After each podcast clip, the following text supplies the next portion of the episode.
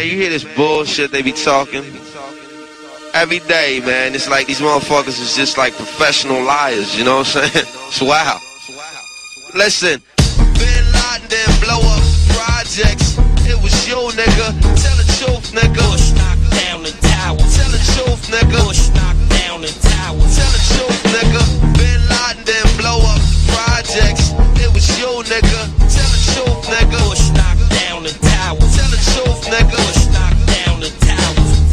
pledge no allegiance, nigga. Fuck the president's speeches. I'm baptized by America covered in leeches. The dirty water that bleaches your soul and your facial features, drowning you with propaganda that they spit through the speakers. And if you speak about the evil that the government does, the Patriot Act attract you to the type of your blood. They try to frame you and say you was trying to sell drugs and throw a federal indictment on niggas to show you love. This shit is run by fake Christians, fake politicians. Look at their mansions and look at the conditions you live in. All they talk about is terrorism on television. They tell you to listen, but they don't really tell you their mission. They funded Al Qaeda and now they blame the Muslim religion. Even though Bin Laden was a CIA tactician, they gave him billions of dollars and they funded his purpose. Fahrenheit 9/11, that's just scratching the surface. surface. Bin Laden didn't blow up projects. It was you, nigga. Tell the truth, nigga. Bush knocked down the tower. Tell the truth, nigga. Bush knocked down the tower. Tell the truth, nigga. Bin Laden didn't blow up projects. Nigga. Tell the truth, nigga. Bush knocked down the tower. Tell the truth, nigga. Say the rebels in Iraq still fight for Saddam, but that's bullshit. I show you why it's totally wrong. Cause if another country invaded the hood tonight, it'd be warfare through Harlem and Washington Heights. I wouldn't be fighting for Bush or white America's dream. I'd be fighting for my people's survival and self-esteem. I wouldn't fight for racist churches from the South, my nigga. I'll be fighting to keep the occupation out, my nigga.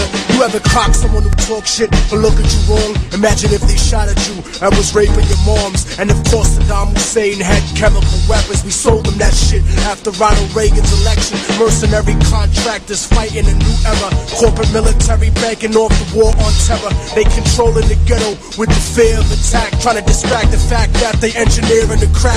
So I'm strapped like Lee Malvo holding a sniper rifle. These bullets will touch your kids. And I don't mean like Michael. Your body be sent to the morgue, stripped down and recycled. I fire on house niggas that support you and like you. Cause innocent people get murdered in the struggle daily.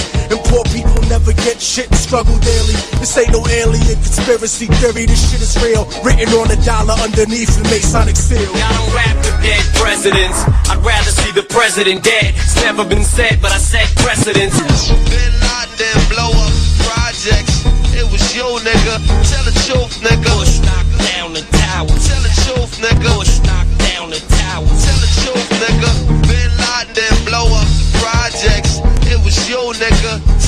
Tell City. Records was 80 seconds away from the towers. Some cowards fought with the wrong building. They meant to hit ours. Hit ours. Come on, we gotta fight it out. We gotta build a strong base, and someday we gotta knock those motherfuckers who control this thing right on their ass.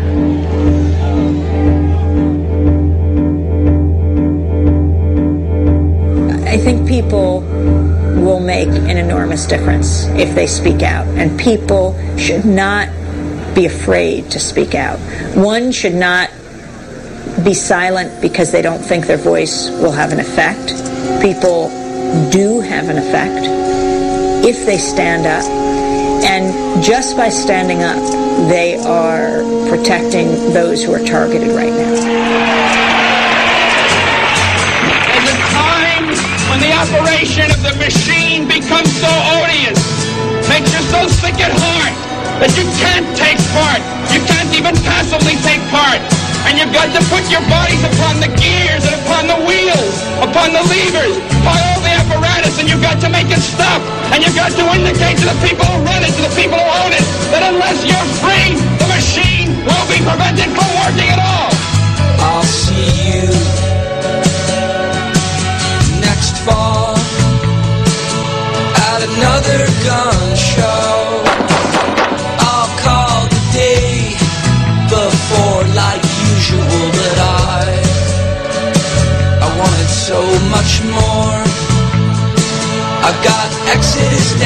bleed. Could not commit some things I'll never be. So now we're talking about this. I'm starting to lose my confidence, and no one ever says a word about so much that happens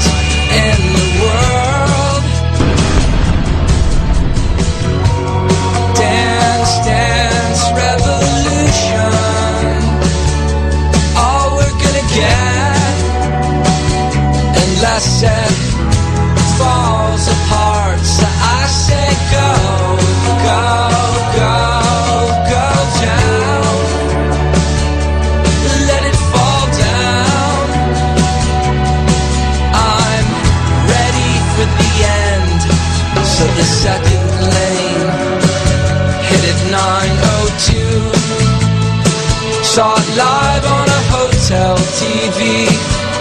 Talking on my cell with you. You said this would happen, and just like that, it did. Wrong about the feeling, wrong about the sound, but right to say we would stand down. An hour went by without a fighter in the sky. You said there's a reason why. Tell me now, must confess I'm not. I'm not sick enough to guess. So you hope that one person could solve everything. And for me, that's you. And sometimes that dream is a sad delusion. Sometimes it's true.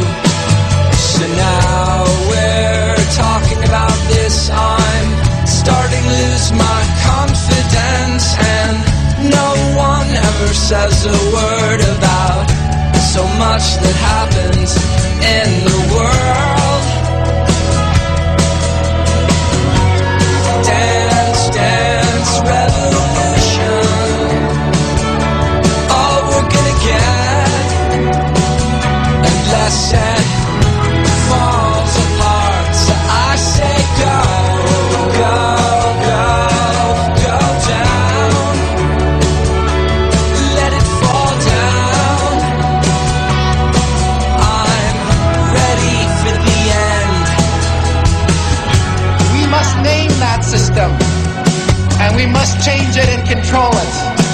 Else it will destroy us.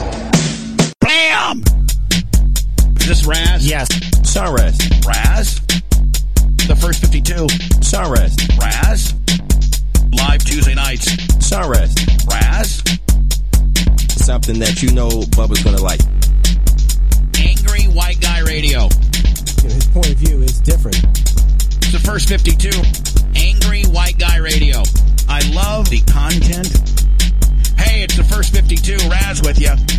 Part of the like Constitution. This is the best you got. Something that you know Bubba's gonna like. Angry White Guy Radio. Join me, Sean Raz, Tuesday nights, 6 to 8 p.m., RazRadioLive.com, RadioFreeBlood.com.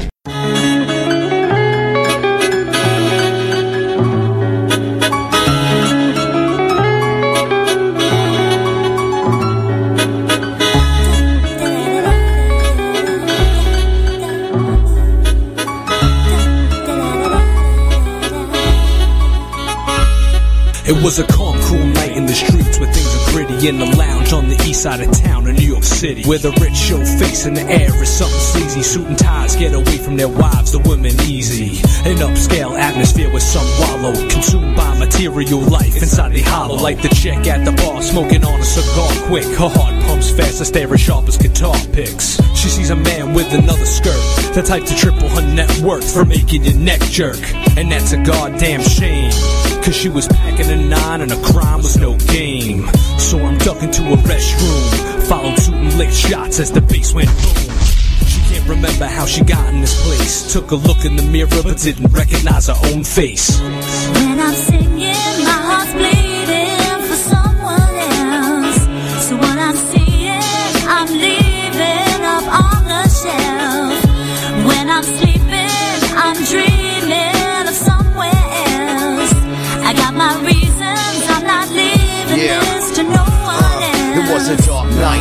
More like love at first sight.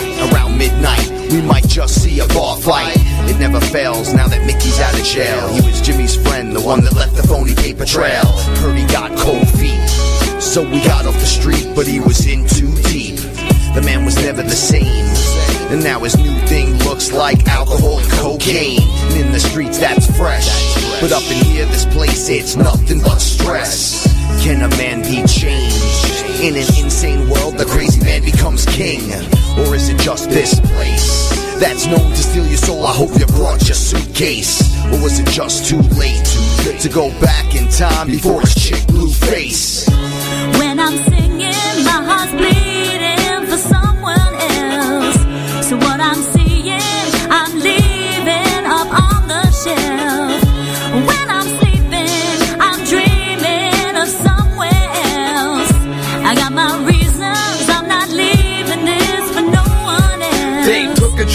side, he needed extra cash, but still not enough. He started moving packs. No need for crack, this place was upscale. Ecstasy and coke were number one on the sales. No worries about jail, he had cops on the books. One week he had you fixed, as well as the crooks. But tonight he was shook, caught by the devil's eye. Red dress, blowing smoke, hand resting on the thigh, shine like diamonds in the sky. He stopped for a minute, but had to keep moving the digits. He was trying to live it, the American dream. A life full of schemes obtained by any means. He tried to up the profit by trying to mix it up, but the word on the street is that it wasn't good enough. Joe met him at the club, said they had to talk.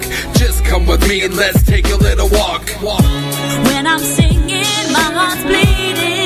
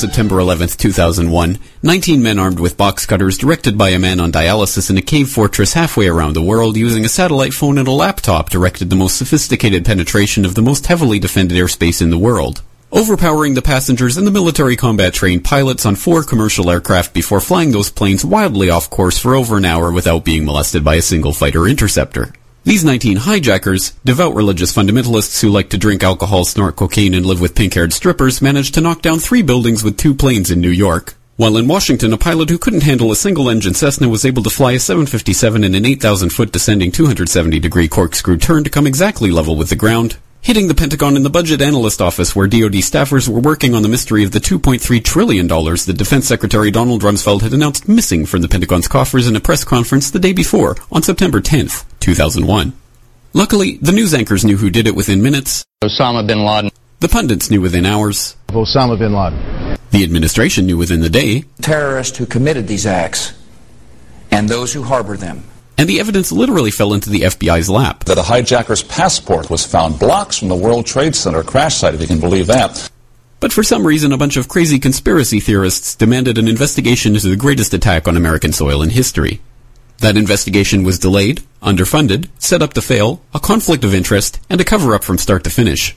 It was based on testimony extracted through torture, the records of which were destroyed. It failed to mention the existence of WTC-7, Able Danger, P-TECH, Sibel Edmonds, OBL and the CIA, and the drills of hijacked aircraft being flown into buildings that were being simulated at the precise same time that those events were actually happening. It was lied to by the Pentagon, the CIA, the Bush administration, and as for Bush and Cheney, well, no one knows what they told it because they testified in secret, off the record, not under oath, and behind closed doors. It didn't bother to look at who funded the attacks because that question is ultimately of little practical significance. Still, the 9-11 Commission did brilliantly answering all of the questions the public had, except most of the victims' family members' questions, and pinned blame on all the people responsible, although no one so much as lost their job, determining the attacks were Failure of imagination. because Nobody in our government, at least, and I don't think the prior government that could envision flying airplanes into buildings. except the Pentagon, FEMA, NORAD, and the NRO. The DIA destroyed 2.5 terabytes of data on Able Danger, but that's okay because it probably wasn't important. The SEC destroyed their records on the investigation into the insider trading before the attacks, but that's okay because destroying the records of the largest investigation in SEC history is just part of routine record keeping. NIST has classified the data that they used for their model of WTC7's collapse, but that's okay because knowing how they made their model of the collapse would jeopardize public safety.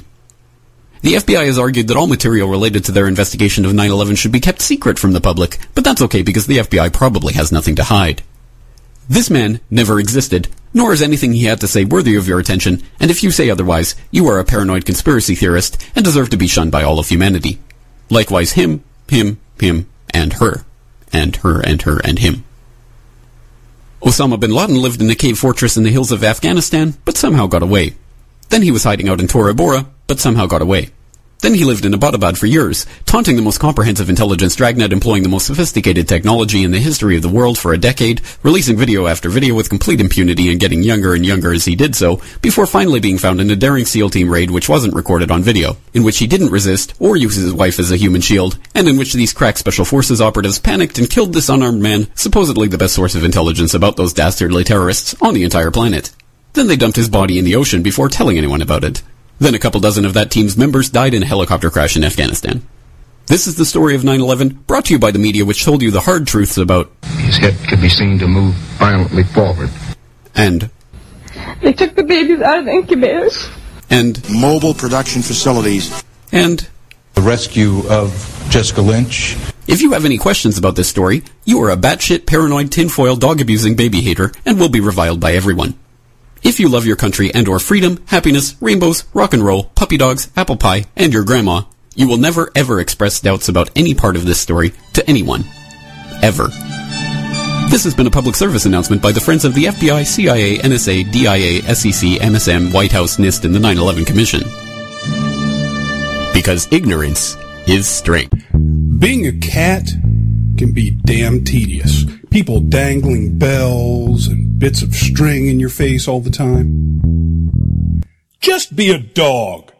Run around, catch frisbees, pee on a fire hydrant. Life's more rewarding and you get access to lots of treats. Catch Salty Talk Mondays and Wednesdays and every Friday for Salty's weekend warm up. 4 p.m. Eastern Time. Add a little salt to your life and be more dog.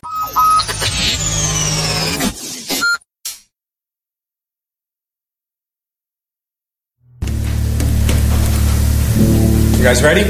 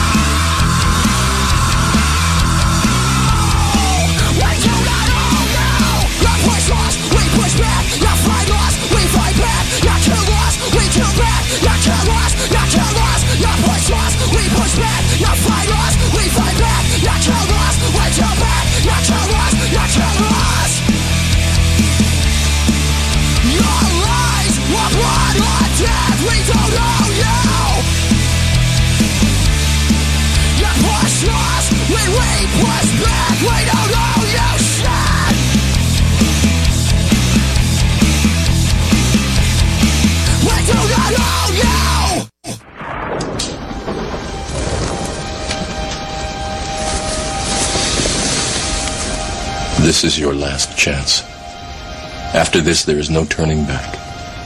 You take the blue pill, the story ends.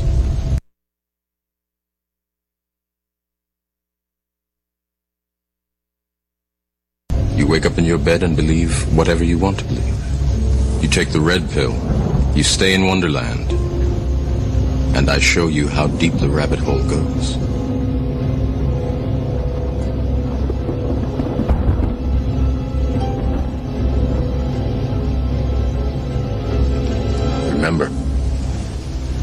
I'm offering is the truth, nothing more.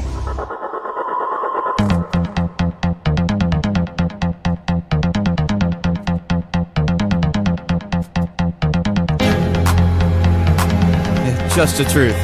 15 years we've been asking for just the truth. When are we going to finally have it? Go to the first 52, RazRadioLive.com, Radio Free Blood, Radio Chaos. Yes, I am here. Yet another great week to have a conversation. It is the 15th year anniversary of September 11th. We will talk a lot about that today. A lot, a lot, a lot about that.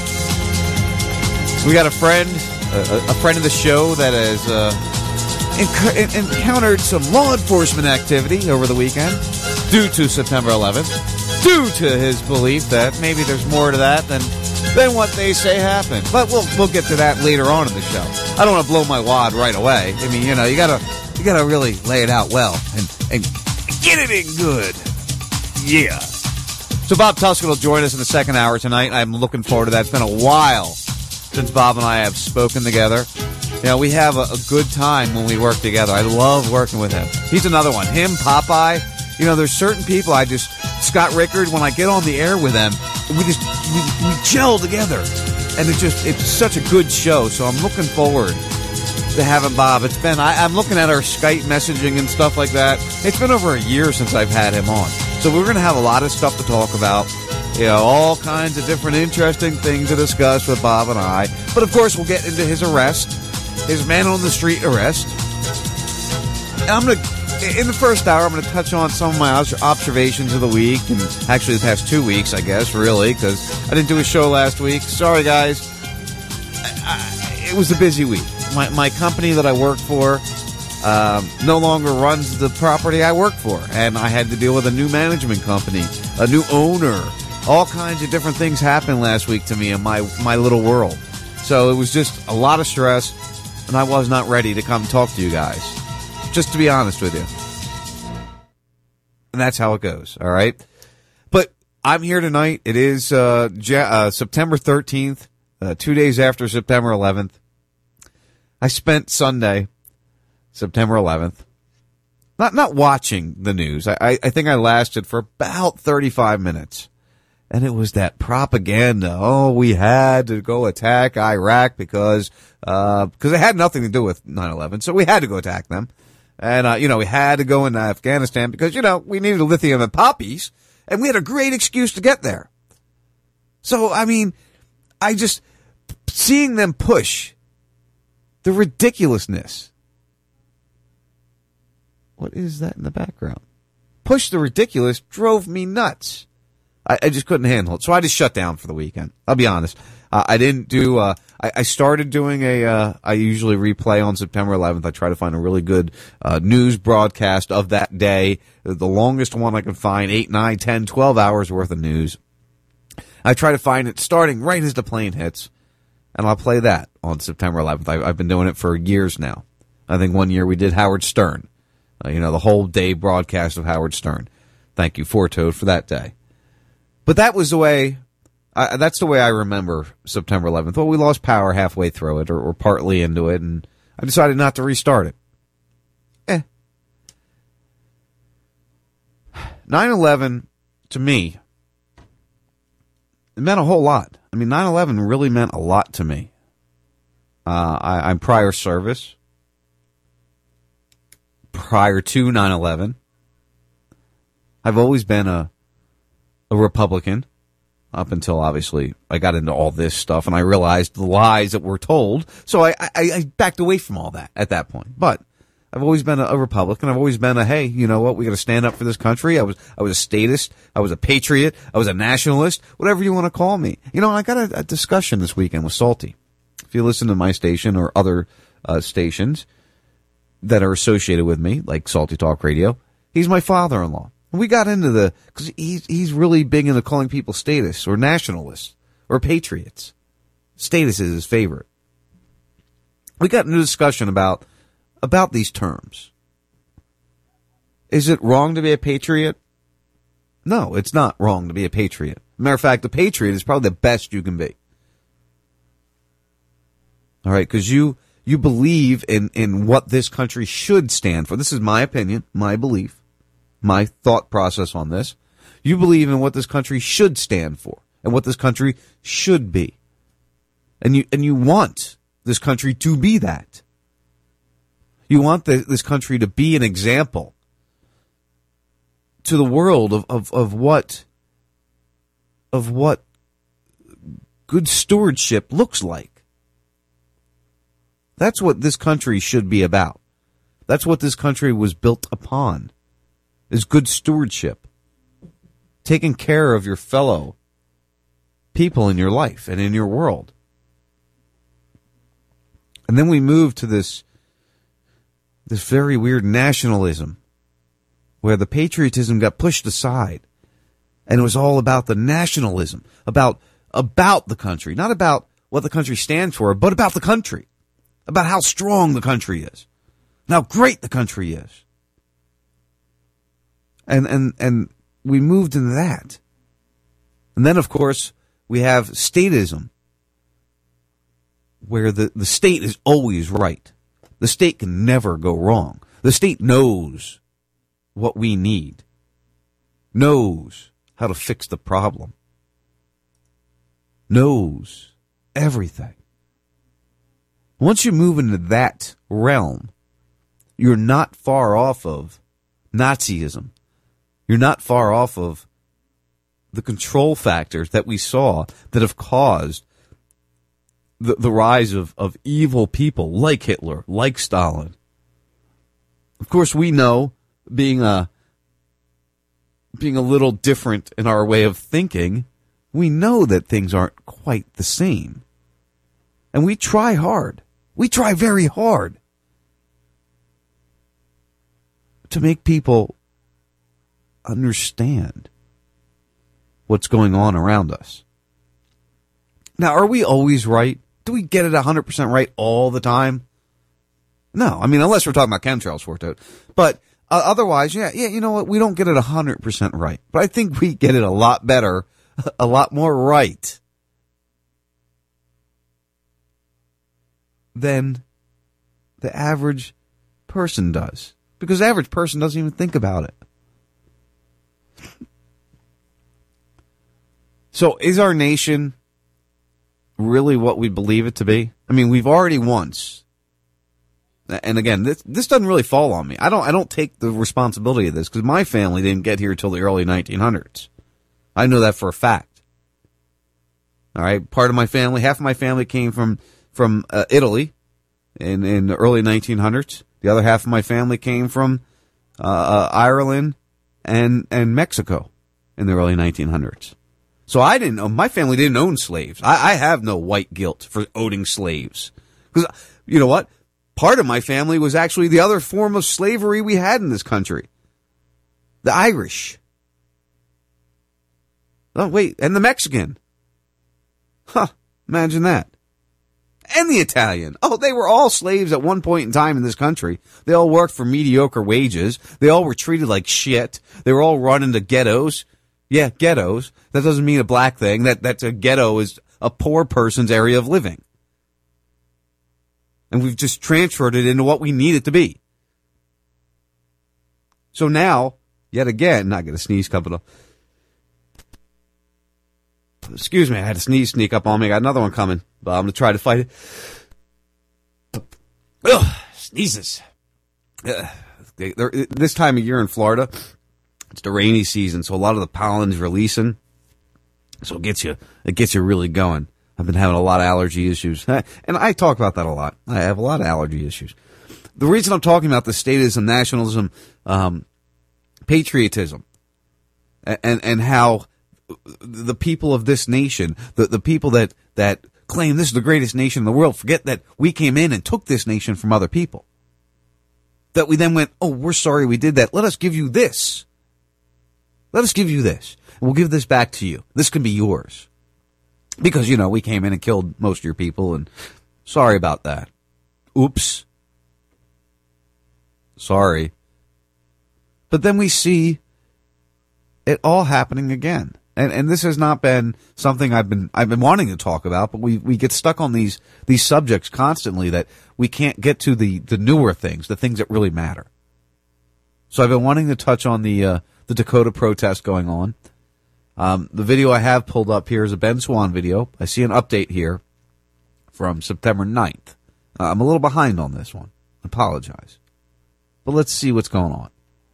So, what is going on in South Dakota? Protesters there are having attack dogs sicked on them by private security groups, all while those protesters are arguing about bulldozing of ancient burial sites, sites that are being destroyed by an energy company. So, what's happening here? Why are these Native Americans protesting? Let's give it all a reality check. Well, take a look at this. The scenes in South Dakota are very dramatic. For months, a multi billion dollar oil pipeline has been under construction in four states. But over the last few days, there have been clashes between Native American protesters and the private security company that works for the energy company. And these have intensified over the last few days. Video on social media show all kinds of things. Pepper spray being used by private security guards on protesters, as well as this attack dogs being used to attack those protesters. So, what are they protesting?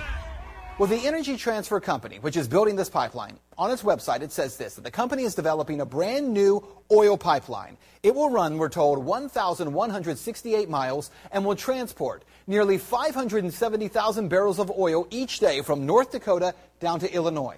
The company also says this the project's going to create 8,000 to 12,000 local jobs during construction and adds that the pipeline will translate into millions of dollars in state and local revenues during the construction phase and an estimated $129 million annually in property and income taxes. So, what is the problem here? Well, according to the Standing Rock Sioux tribe, the tribe's reservation is located in both North and South Dakota. The Standing Rock Sioux have filed a lawsuit to halt the construction of the pipeline really because of two major concerns. Number one, water. The pipeline already is facing widespread opposition by a coalition of farmers, ranchers, and environmental groups because it's going to cross 209 rivers, creeks, and tributaries. Standing Rock Sioux leaders say the pipeline is going to threaten the Missouri River, which is the tribe's main source of drinking and irrigation water. Their second concern, though, the assault on sacred sites. And that's already happening. Last Friday, the Standing Rock Sioux filed a motion in court saying they found several sites of significant cultural and historic value along the path of the proposed pipeline. But get this. Over the Labor Day weekend, construction crews removed topsoil across an area about 150 feet wide, stretching for two miles. Tribal leaders released a statement saying, in part, quote, this demolition is devastating to burial grounds, which are the resting places of the Standing Rock ancestors. We have a sworn declaration from one of the tribe's cultural experts that describes some of these sites, multiple grave sites and burials, very important archaeological features of the kind that are not found commonly. They went on to say, We put all of that in front of the court, and the next morning it was gone. The shock and anguish felt by tribal members at this and this abuse of the legal process is really hard to describe. And it was in response to the bulldozing of the site that protesters showed up and had that confrontation with security guards, who again used attack dogs and pepper spray. So, what you need to know is that on Wednesday, a federal judge ordered construction on that pipeline to halt in some areas. But it did not halt construction near the burial sites. The judge says he will rule on that by the end of the week. But what is truly sad here is that the energy company seems to be trying the old adage it's easier to ask for forgiveness than for permission. To permanently desecrate historic and ancient and sacred burial sites in a way that utterly destroys them so that they cannot be repaired, that isn't just a mistake. It is a demeaning act and one that should have serious, if not criminal, consequences. That's a Reality Check. Let's talk about that tonight on Twitter. I think one of the my, one of my favorite memes, and I, I'm sorry about the audio there, guys. I'm hoping that's the only thing that's going to give me that kind of audio issue because I, I checked everything tonight, and that's the one computer, and, and that's my main audio computer. So so hopefully we have everything else uh, coming through pro- properly. But anyway, um, that, one of my favorite memes I saw going around uh, this past week, week and a half, was was this graveyard being destroyed, and and they're going, look at ISIS is destroying these graveyards. Oh wait, no, that's the federal government. You know, we get up in up in arms when we see ISIS destroying native lands in, in, in Saudi Arabia or, or or Sudan or wherever the hell they're at, right? And and we get all angry about that, but then we allow it right here in our own nation, in our own country. Uh, we had a little change of plans. We uh, brought things around a little bit. Uh, I, I, guess Bob's got some stuff he's got to take care of, so I got him on hold there. So what I want to do real fast, uh, I, let me make sure I got Bob. Bob, I got you there, brother. I'm driving behind someone with a lights with a, uh, sticker that says "Dissent is the highest form of patriotism." What a great bumper sticker! That is an awesome bumper sticker. How you doing, my friend? I haven't talked to you forever. Yeah, I've been around. I'm well. You know, I got so many different dang projects, and I'm trying to keep some semblance of a family life going. And you know, it's hectic, man. What can I say? No, no, I feel you. I feel you. You know, if you could keep your ass out of jail, maybe it'd be a little easier to keep a family life together. You know what I mean? You should have heard my wife freaking out when she saw the post on Facebook.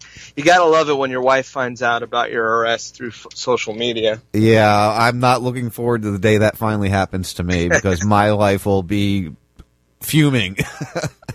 not your wife, never. No, not my wife, never. You've been on air with her. You know how she is. Uh, so let me yeah. let me do this. I want to bring everybody up to speed. I want to play the, the video. It's a, a minute fifty that you put up of, of your basic arrest, and and then we'll discuss what happened after we get through that. That work for you? Sounds good. All right, cool. Sit tight. Uh, so yeah, like I said, our buddy Bob there, and this better be a two channel audio I'm playing because if it's not, that means I got a problem with my computers.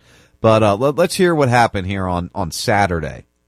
Could you describe to me the footage here? No, uh-uh. What are y'all doing,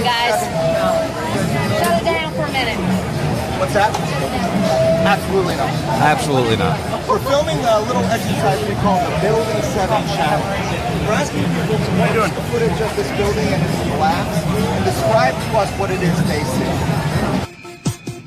And in case you guys can't tell, there's a little background noise here where he's at. He's at the football stadium in uh, Gainesville, if I'm not mistaken. All right, you have to constant softball.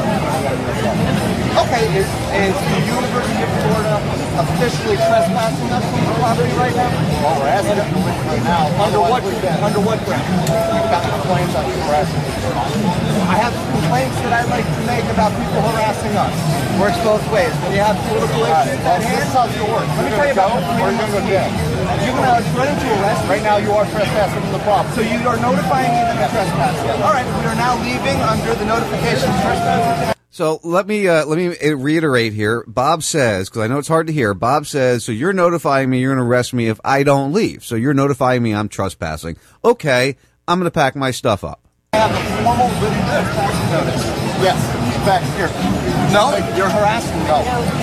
You're under arrest. Here we go. I'm not resisting. I'm not resisting. And what am I being charged with, officer? Trespassing without I was walking into an camera. Yes, I was. I was packing up my stuff. All right. You can go with him or you can leave. He's going to film the process. He's walking out as we leave. Okay, we're going to ask you to leave too, sir, okay? This so is our physical to... property and we need okay. to watch it, so we needed time to pack up. Absolutely. So go ahead and pack up. Are you not packing up? I'm packing up. Okay, you need to pack I, I believe up. that's what Bob was trying to do prior to them going, you know what, you're just All getting arrested within Sanders 32 here reporting seconds. from the University of Florida. Bob Tuscan was just arrested for exercising his freedom of speech. So, so Bob, um, as I watch that, and again, it's it's kind of noisy. It's hard to get a, a good feel for the listeners, but I wanted to play it all.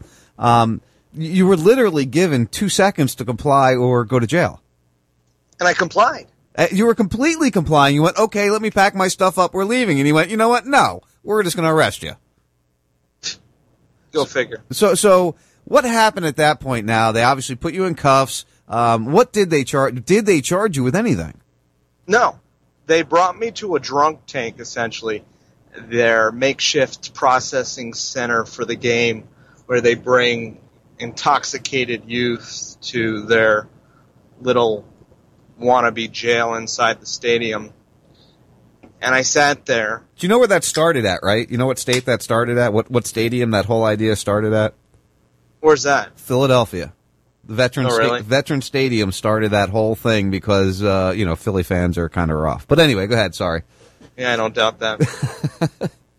well, anyways, I sat there as, you know, I'm being dragged away. Let's back up here a little bit. As I'm being dragged away, I'm one on one with one of the officers, Officer Diaz. Is that the short the short older guy? Um, no, he was further in the background, uh, Latino guy with uh, Oh, okay. a uh, goatee. Gotcha. Yep. He was kind of just standing by. He, he was, um, you know, not extremely active, but he was the one who actually put cuffs on me. So I guess he got the honor of bringing me back to the little makeshift holding center, their processing center in stadium.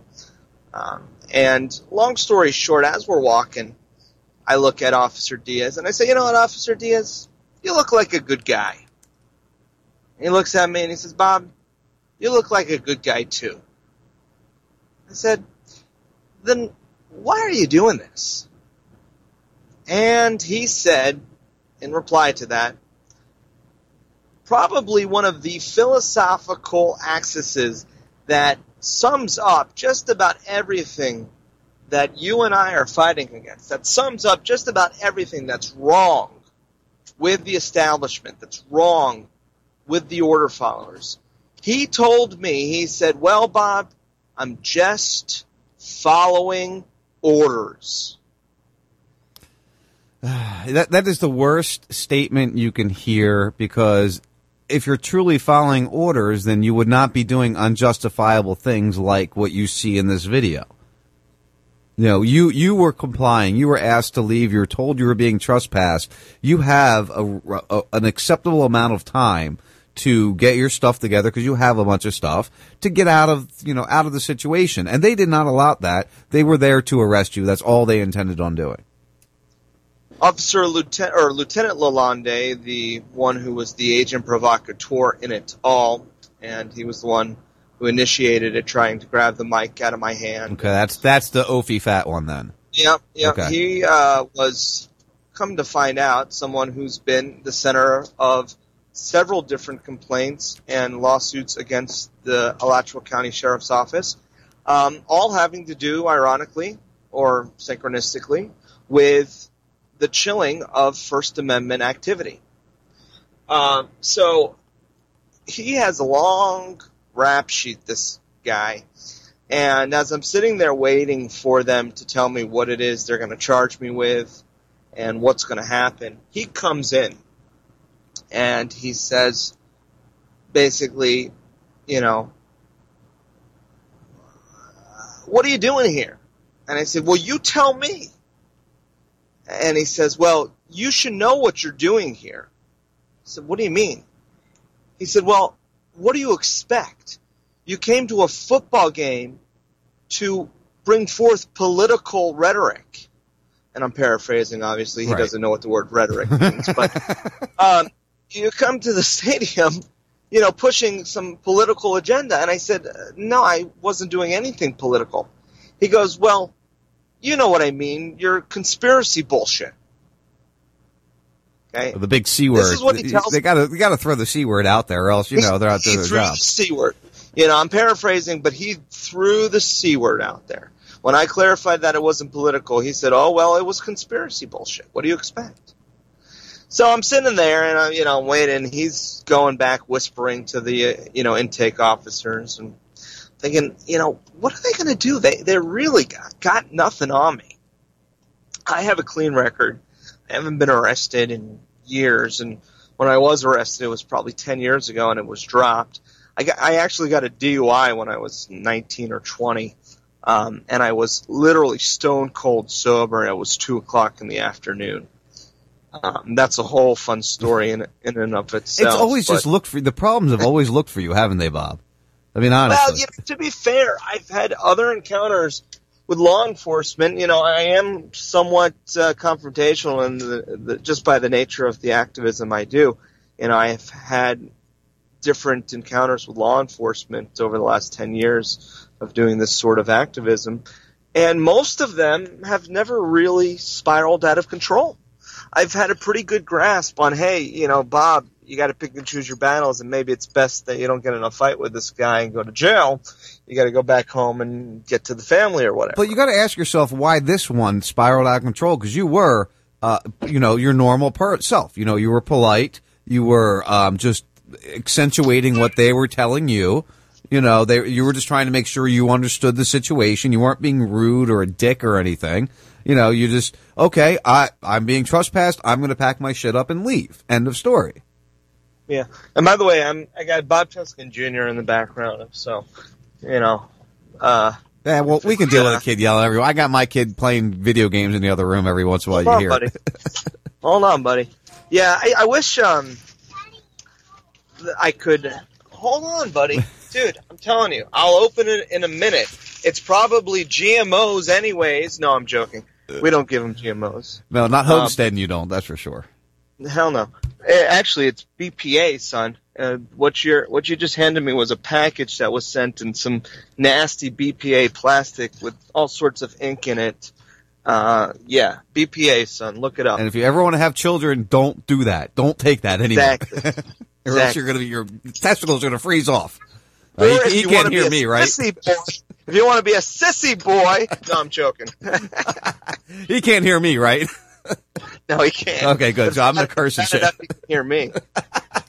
we actually just were at the store buying a, a generator. I Uh. got caught with my pants between my uh, legs. Yeah, the storm gets you, didn't it? Yeah, it got me for three days without power. I remember seeing that. Yeah, it was uh, because you're up in the that's Gainesville area, right? Where you're at there. Right, right. Yeah. And even though I have, you know, this affinity for prepping and You didn't have a generator. Come on, Bob. generator, and you know, I I really was blessed to have this happen to me because it really showed me where I was vulnerable. You know, I I kind of naively forgot about certain things, and then you know, you have something like this. It wasn't you know shit hitting the fan. It wasn't a full on um, Apocalypse. Yeah, you, you you were good. It was only you know a three day hiccup without power, thankfully. But it really said, "Hey, Bob, these are areas in your life you, you better get things in order with."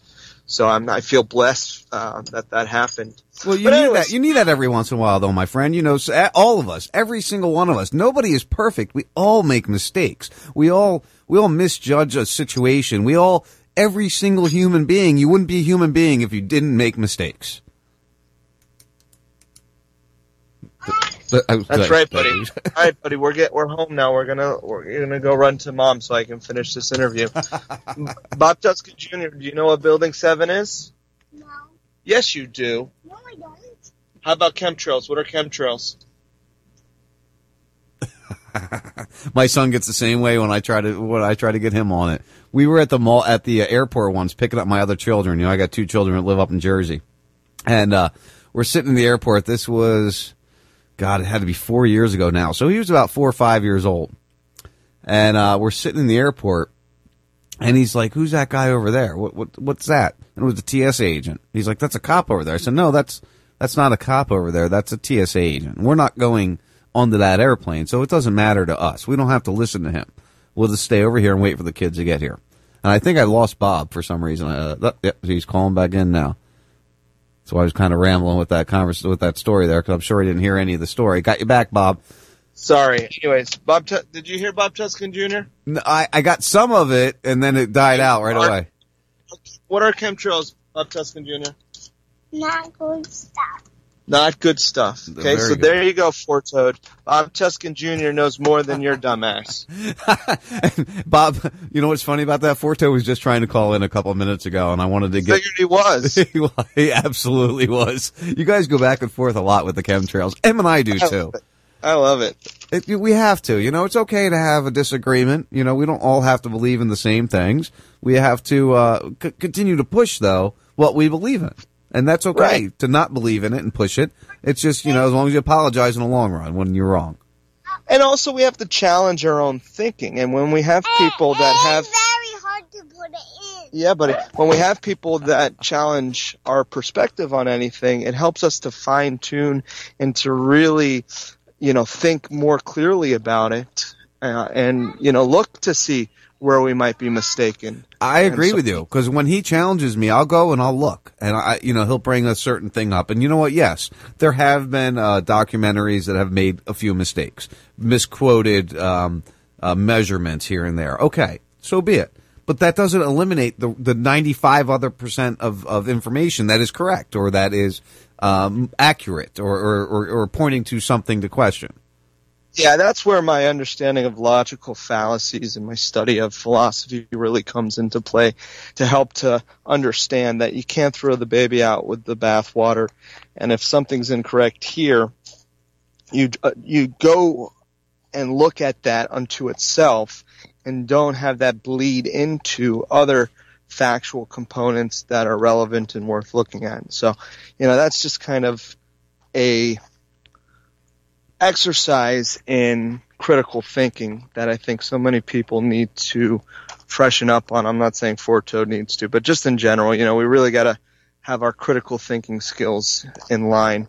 But uh, let's get back to the whole uh, Well, that's arrest. what, that's what I was going to say because you know we look at 9/11. We we hit 15 years um, this past weekend on on Sunday. I I tried you know when I when when September 11th first happened, I would take off every single September 11th. I took that day off and I sat in front of the TV with my American flag and I listened to the names being read off and I stared Did at have that a beer in your hand too? Uh, usually, well, not until after twelve is when I get the beer because I was I was very religious to not drinking beer before twelve o'clock. I mean, I don't follow that rule anymore, but I used to follow that rule.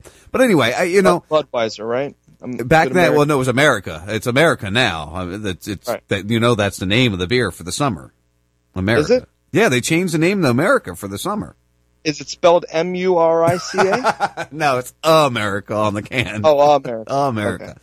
But um, so I would be that person, and, and I, I I I have all the books, all the propaganda books from from the early two thousands. Uh, remember, I didn't really start paying attention to the the true side of of history. The 9/11 memorabilia books, that kind of thing. Yes, dude, I've got. Uh, you, you don't even want to know how many. I have probably ten of them. I, I've spent I went to uh, of Ground. Zero recently. Actually, for the first time, I was at Ground Zero since 9/11. Uh, I was I was at the trade centers a month before 9/11, and um, you know, just now, 14 or 15 years later, I went to the trade center um, for the first time since, and they they have these guys now. I, I almost wanted to write a piece on it called "The Business of 9/11." Uh, you know, you have all these revenue tourist revenue traps in New York. You got to pay 30 bucks to go into the museum. They have that one trade tower too where you pay 40 bucks to go to the top of it. You got guys on the street that, you know, are hustling you to buy their little books with 9/11 memorabilia in them and so on and so forth. And I got I took one of the guys and I said, "Hey, where's building 7 in this book?" and I started going, you know, back and forth with him. And finally, he realized that I wasn't interested in buying a book, and I was more interested in just trying to show him what was up with what really happened. Right. Well, it's hard to, to accept being somebody that. I mean, I don't know when you when you went. You know what? This isn't right. I don't know if you did it from the first day. I was I was Patriot Ray, rah rah rah guy. You know, Uh, and people like you, a hundred percent honest with you. People like you in two thousand two, two thousand three, two thousand four, two thousand five. 2006, I hated. I I wanted to punch you in the face, you know, back then. Now, now I want to punch myself in the face because I felt like that back then. I understand more now. I, I see the difference, and, and when when we're dealing with an issue as big as 9/11, you know, we had the the football guys. A lot of them were protesting their own ways, standing, kneeling, uh, interlocking arms, whatever they're doing to to show um, some celerity uh, or um, not celerity, um, Solidarity. Solidarity. Thank you. I you know, I have wor- issues with words sometimes. I like that word, celerity. Celerity. We're gonna make up a new word, but they, they oh, that's like the lady in my video who said, "What you think it's a conspiracy?" I heard you say Did that you on that? Drew's, yeah, I- no, I heard you say that on Drew's show yesterday. Oh, vey, a conspiracy. You can't beat that. Well, listen, we all put a few back, and it, it's okay to put a few back. I mean, Yeah, It's yeah. not for everybody. You know, I, I like to smoke. I like to drink. You know, I enjoy that. And and you could catch me in a situation like that in in the proper situation. You you'd get me, and I'd be like, oh well, you know, uh, uh, I don't know. You know, it, it will happen. I- I'm not going to say it won't happen. So that's that's part of being an American. Unfortunately, is, is we're stupid sometimes. um, but I guess the point I'm trying to get to here is 15 years later, we still have uh, the propaganda that, that Fox News pushes out, that CNN pushes out, that MSNBC. Sa- Sunday, all you could find was was these generals and these important people and Giuliani and, and every idiot that, if you really understand what happened that day, were part of the control, sitting there talking about how they controlled it. They're, they're telling you how they controlled it. They're remembering their story precisely every single year. They sit down. The guy that told Bush about the plane hitting on 9-11, uh, the, the Secret Service guy that came into the school as he was reading the book upside down. Uh, you know, he was on talking about how, how important that moment was that he got to go in and tell the president that the planes were hitting and, and, and, and they didn't realize what it was until later and blah, blah, blah, blah, blah. You know, after all the evidence, after all the discussion, how do people still buy this shit? Uh, cognitive dissonance. That explains it all. I mean, you- think that just late. You're standing out there. You're you're standing out there. You're not really even in a place that. I mean, there's vendors all around you that that probably paid a little bit to be there, and, and I can see why Well, there, asking there's also there's also activists. There's Trump supporters walking around. I didn't see any Hillary Clinton supporters. I guess they were all passing out in free fall speed. um, there was uh, Hare Krishna. There was uh, vote yes on Amendment Two guys. I guess they're the ones with the medical marijuana. Yeah, yeah. And please vote vote yes on two that, that gets a foot in the door. You know, uh, elephant's nose under the tent, or the, the, the you know that's a good thing. But so you were Oh, the yeah. only one asked to leave, though, out of all these different uh, political or religious or whatever organizations, you were the only one asked to leave. So it seems. Hmm. Could that be that you're you know sharing something that could make people go, wait a second, there's something wrong here? And what we're doing, I feel, is the Achilles heel of waking people up with uh, what really happened on 9/11. Okay, I feel like this. You know, I've always looked for ways, Sean, to preach beyond the choir, the choir, so to speak. Okay. You know, because we, just we're part of my crude reference here, but we're just in some big truth or, or circle jerk half the time, and it's you know, it's not really getting us anywhere, so to speak. I agree. I, Um, I can't I can't agree with you more, my friend. Go ahead. Yeah, so you know, and I don't need to do this to hear my own voice. I don't need to do this to impress this uh, movement, which is more of a bow movement than anything that really doesn't give a shit. Infighting And, um, movement. Uh, you know. you- Exactly, and that was the next thing I was going to say. And it just we're just cannibalizing each other, and you know, you get hair up your ass, stick up your ass, or whatever for anything, and you're all upset about this guy being this and this guy being that, and everyone's a shill, and yada yada yada. You can't trust anybody anymore. They're all working for the government. They're all they're all uh, COINTELPRO. It's Right. This this And- and guy what- sucks. what do we that guy sucks. get nowhere? You know, right? What do we expect when people get burnt out or people, you know, stop doing a radio show or stop doing this sort of activism? So I've been through it all and I've always had a particularly thick skin, which has allowed me to endure most of the bullshit. Nonetheless, I've always really had an affinity for trying to wake people up who are not in the know, so to speak. And I found that the Building 7 challenge, okay, and as far as I know, I kind of dubbed this, but whatever. Somebody else did it, great. But the idea, forget about who dubbed it or you know who's put it into practice. The Doesn't idea matter who very- started it. That that you're doing it at this point in time. Right, right. And as far as I know, that nobody else has put it into practice. So I, I, and I want people to, because it's a powerful thing. And I, again, I want to reiterate this. I think it's the Achilles heel of waking people up to what really happened on 9/11. We know we've all said that Building Seven is the smoking gun. So we all know that that component alone is important, but how you introduce somebody to it is even more important because if you say building 7 9/11, boom, instantly ears are closed. And you're a conspiracy theorist. But on the flip side, the Building 7 Challenge does something very different. We simply show people the footage. We don't give them the context. We don't give them the jaded perspective. We don't give them all the other baggage that comes with 9-11, Building 7, yada, yada, yada. We just show them the footage. And we say, hey, we're doing something fun here. Come up and check out this footage and describe to me what you see and how you think this could be done. Nine out of ten people say, oh, that's controlled demolition. That's, that building's being imploded. That's fallen down in a very succinct fashion. And then you say, well, did you happen to know this building fell on September 11th? And that's when you get all sorts of fireworks going off. Some people say, oh wow, I never knew that. I should look into it. Some people say, oh wait a second, you're 9-11 conspiracy theory guy? and then the cognitive dissonance kicks in and they're saying, oh no, I, no, no, no, no, it can't be. And they go back, put their head in the sand like an ostrich. Right. And that's that.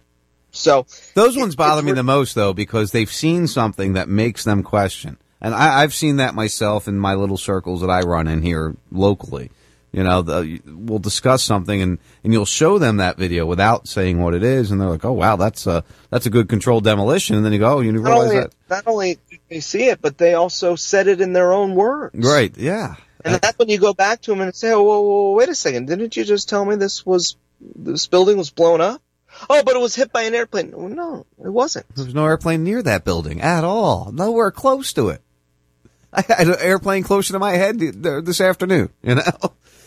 And to be fair though, Sean, people really receive it well often. Like there's a few guys who get real hyperbolic and, you know, they're just assholes and they just want to deny, deny, deny once they find out that they just put their foot in their mouth and admitted that this was clearly a controlled demolition.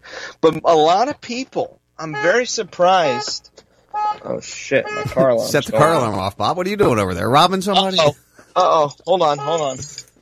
Cops Hold are coming man. now. You're in trouble. Hey, you're disturbing the peace. You're getting arrested again. All right. Sorry. No worries. It, it- It's funny, Bob, though, because we talk about how 9/11, uh, uh, uh, Building Seven is is obvious controlled demolition because nothing hit it, and for it to come down like that, th- no explanation can explain it.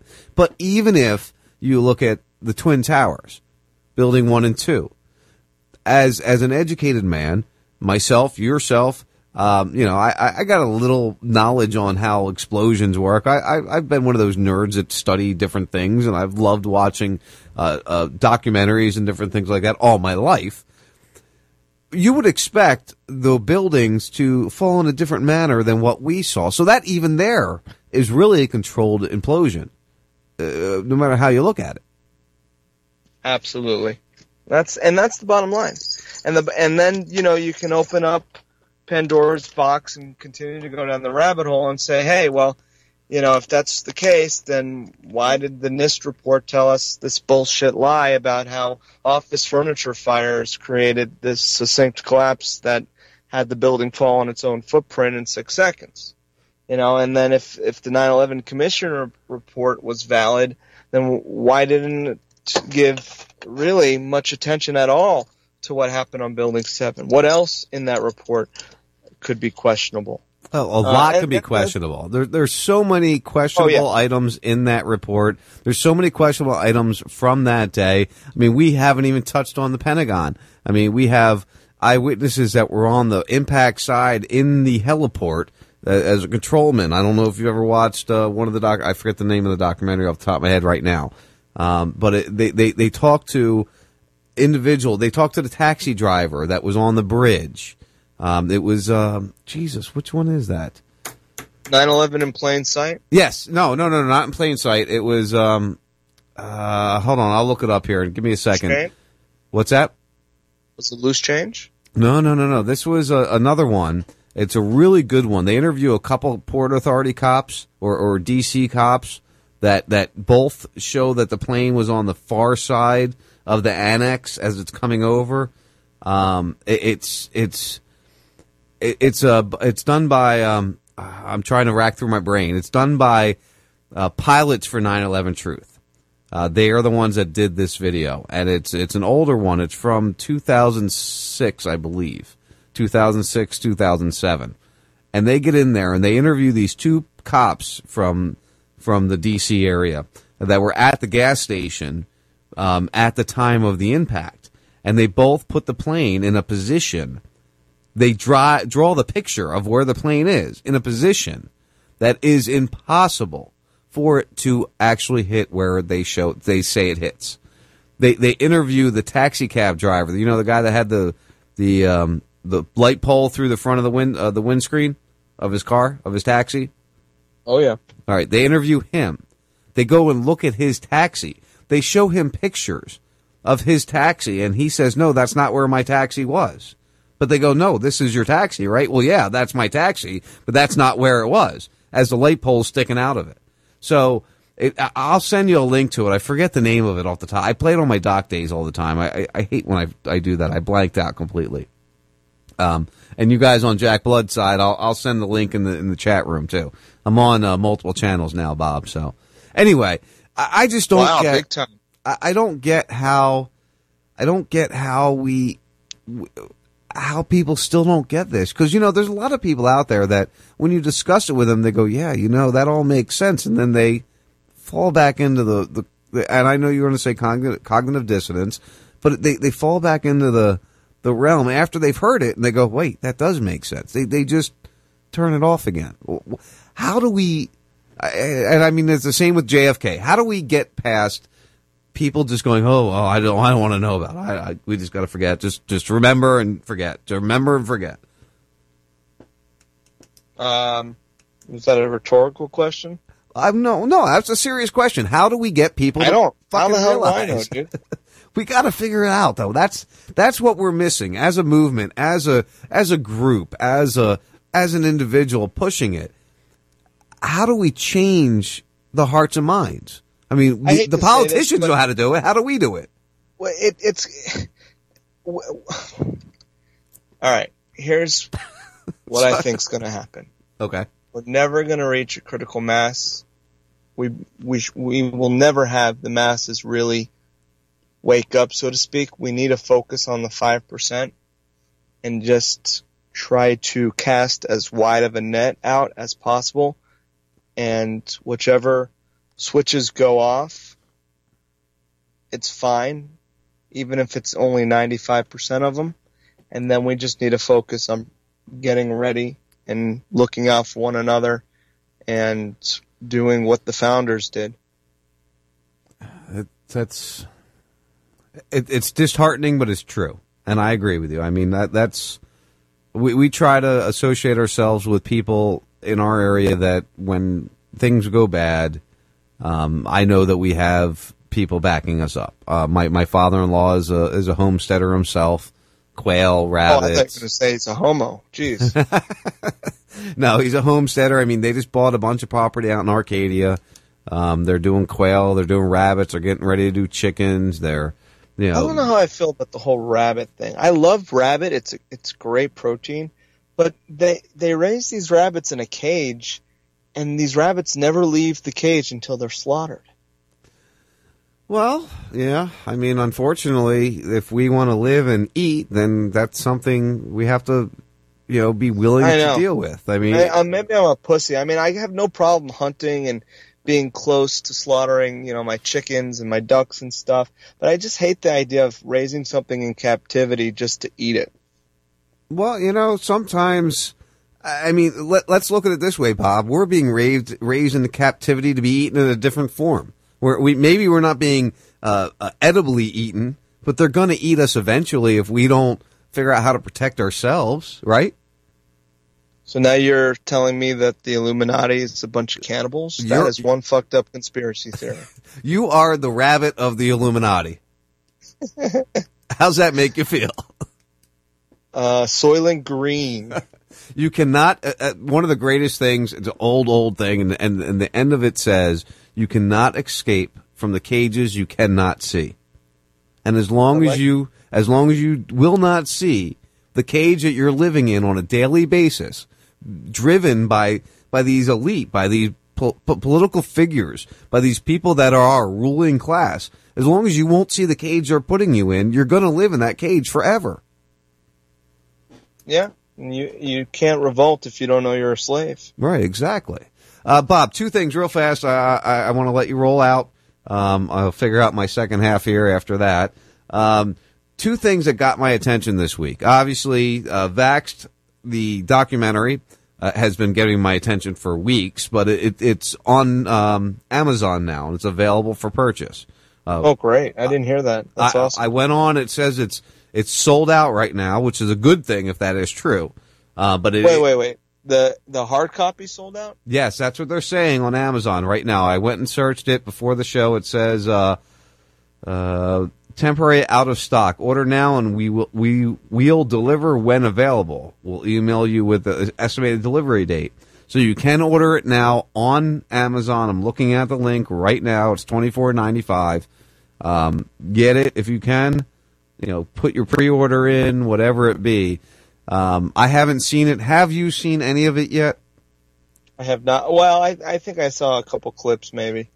Okay, yeah, I haven't even seen any clips really. They've been really, uh, you know, the the Robert De Niro talk about it really got some good good attention to it, and I, Oh, I'm, yeah. I'm hoping that was the right way to go with it, which I think it was because more people are looking into it. I've seen a lot of the promotion of it being, hey, listen, this is an anti-vax movie.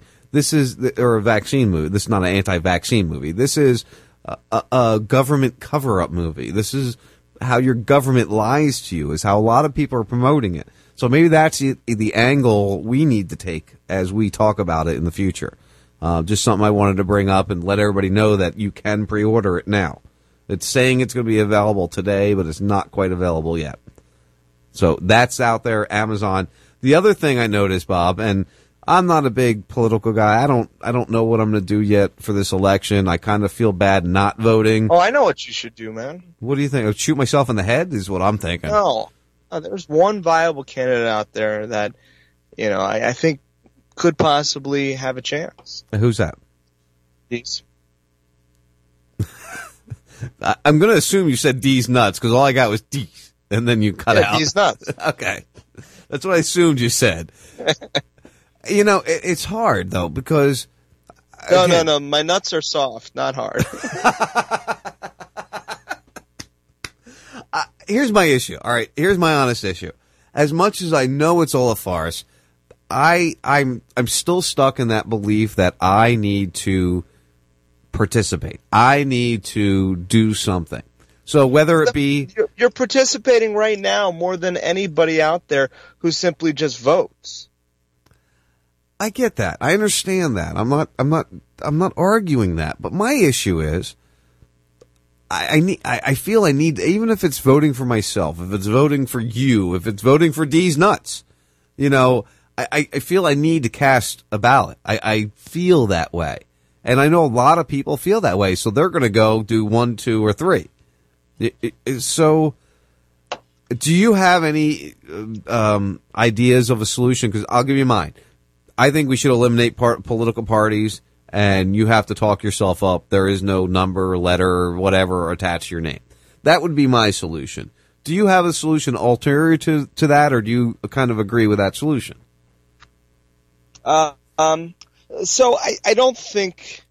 I'm just trying to think it through. What would that look like? I still think we would be left with one and two, as far as the serious choices, even if but it's how could not you be, how, how could you be left with one or two if, if the only way to determine is by their words? because the media is going to control which words they choose to be the serious words. Okay. Uh, all right. I'll give you that. All right. I'll, I'll definitely No, give you that one. You're looking at it from the perspective of not being uh, basically brainwashed by what the media tells you as being mainstream or the valid person or thinkers. So how do we fix it then? In, from your perspective, how can we fix keep our system that we have, but fix the the the problems in it? Well, we know the elections have huge amounts of fraud associated with them.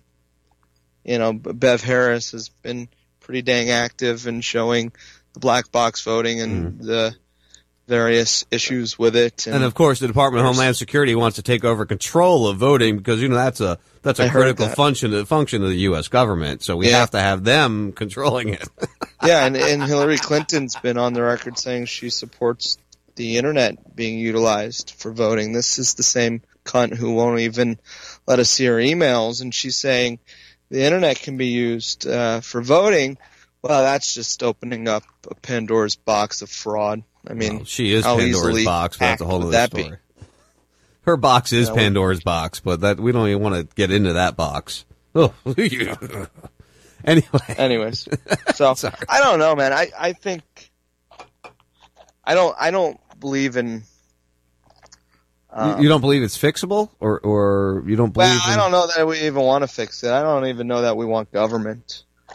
You know, no, I could agree with that. I, I mean, I think we need basic, um, local kind of of Maybe. of not government. I mean, I don't even want to call it government. It's so hard to to, to figure it out, you know, because Dave and I go back on this kind of thing. He's an anarchist. He's like, we don't need government. Then we see Chicago. Um, just a, a bunch of Chicago citizens in a rich area just hired a private police force because they don't trust the cops in their own town. yeah, I mean, community.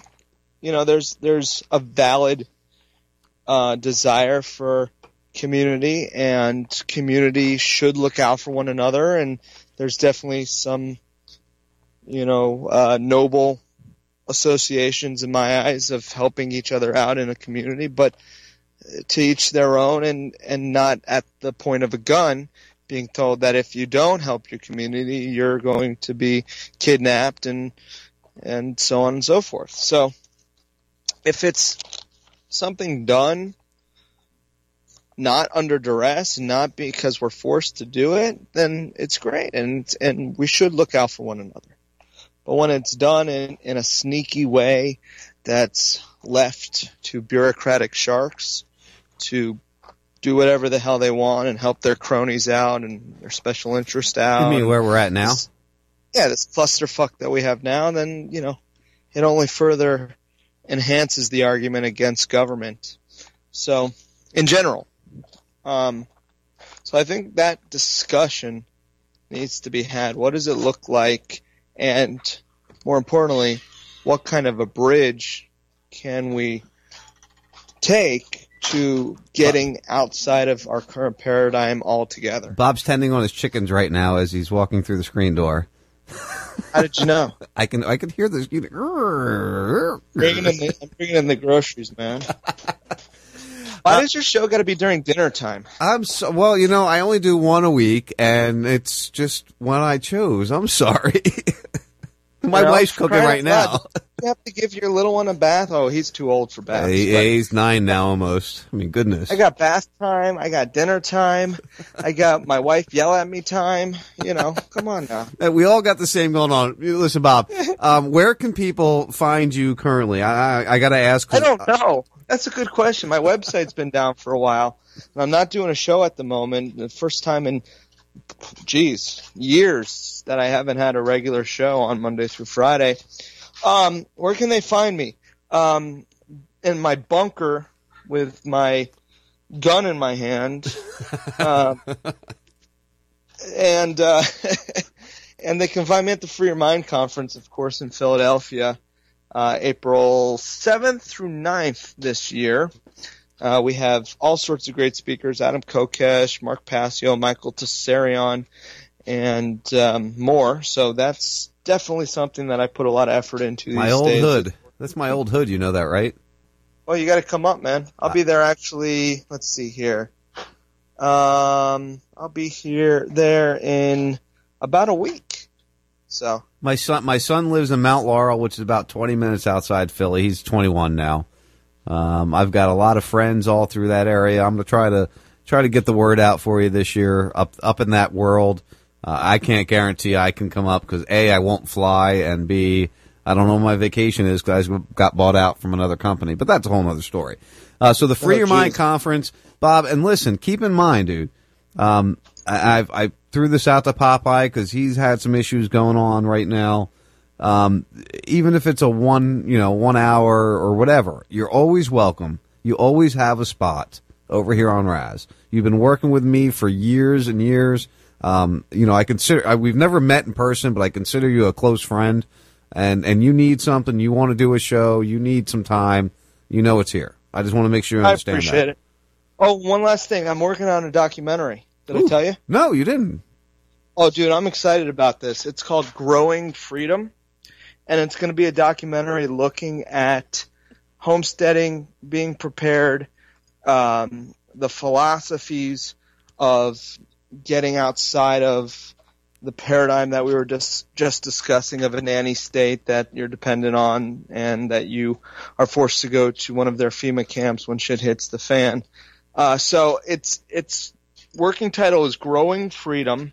It's gonna follow some of my progress trying to get us self sufficient and get my homestead in order as possible. Well, you know, hey, listen, I've got some homesteaders down my way. You know, I'm a few hours south of you.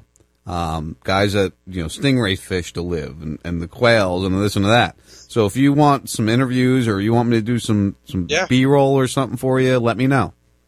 Yeah, no, for sure. So we're working on that. That's a big, big chunk of what I'm focusing my, you know, activism on, and uh, we'll see what happens. But yeah, growing freedom. It's, I, you know, I looked around and I looked at the documentaries out there, and I didn't see one along these lines, and I felt like, you know, this is what I got to do. I'm not gonna waste my time doing another 9/11 documentary, although I honor those who do. Uh, but they're, they're needed, but you, you're looking more to help people survive when the shit really gets bad. yeah, I, I'm, I, I felt like this is more of my cup of tea. And if you want to get kind of a taste of where I'm coming from, you can watch my lecture from the most recent Free Your Mind conference called Beans, Bullets, and Band-Aids.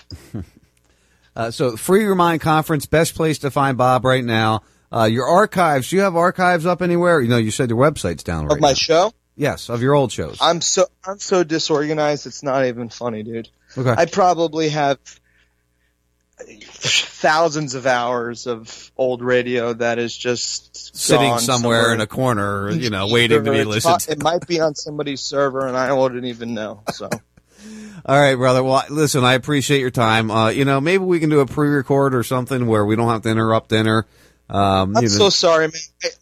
Things are hectic. My wife's been sick, and you know it's just tough, man. But I don't, I don't know. I think this was fun. I think people kind of get the realness of it, and they don't give a shit. Well, so that's why I like working with you. You know, it's a good time. We're friends. We can we can have that conversation back and forth. We again, we've been working together for a long, long time. We never do a bad interview together. It's fun. It, it's conversation. It's people just fucking bullshitting, man. And that's that's Well, what then- real radio at is. Same time, we're still doing it about important things, right? So we're able to have this organic flow of conversation with a you know a sense of humor and the casual feel, and at the same time touch on really important things. Yep, and that's and, what it's and about. that's that's what it's all about. Yeah. That's So- absolutely what it's about, my friend. All right, brother. Listen, go take care of the family. Go uh, nurse the wife. Uh, I appreciate again your time. Stay out of jail, guys. Make sure you find Bob Tuskin on Facebook. Bob Tuskin. Uh, your Twitter is, is at Bob Tuskin, right? Yeah, I guess at Bob Tuskin, Bob underscore Tuskin, and it's only the only time I ever use Twitter is when I come on your show or when I go on 102.5 The Bone. It, it, that seems to be your world. I'm so out of the loop there with Twitter, but yeah, You got to use it. It really helps a lot, man, my friend. So stay in touch. Listen, don't don't. We're not doing another year before we talk again. Okay? Has it been that long? Probably, it's right? It's been over a year. So, I mean, you and I have talked in person, or not in person, but uh, in private, Yeah. on the phone here and there. But you know, we got to do some more show stuff together. All right, All right. all right, all right, my brother. I'll talk to you soon. Go take care of the family. Uh, I appreciate your time. All right. Take care, man. Peace out, Bob. Bye. There goes Bob. Uh, You know, he's just he's fun to talk to, and like he said, we we touch it from from a personable perspective. We talk about it as men, having a conversation, talking about the things that matter to us. That's all we have to do different. We just have to have a conversation discussing what matters to us.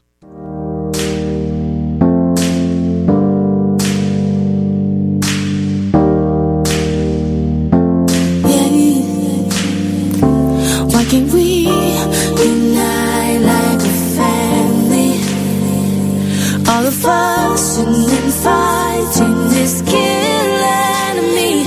All I ever pray for is little peace.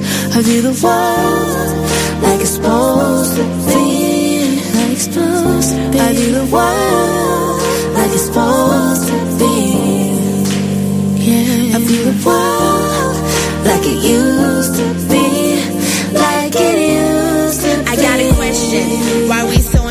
hatred? We all share the same complexion, the same father though. The stress is so unstoppable. It seems like a rainy day with no one else to snuggle up to. But in the end, we like to split to get through the day. We on the news constantly, killing each other, mothers and brothers. Then we blame it on the man, say you gotta do it all for the struggles. I'm asking the G for a better day. To fill the world with peace, no pain for days. Shout out to all the lights still shining, cause the weight of the world can pull the wool over your eyes. Let's ride. All of us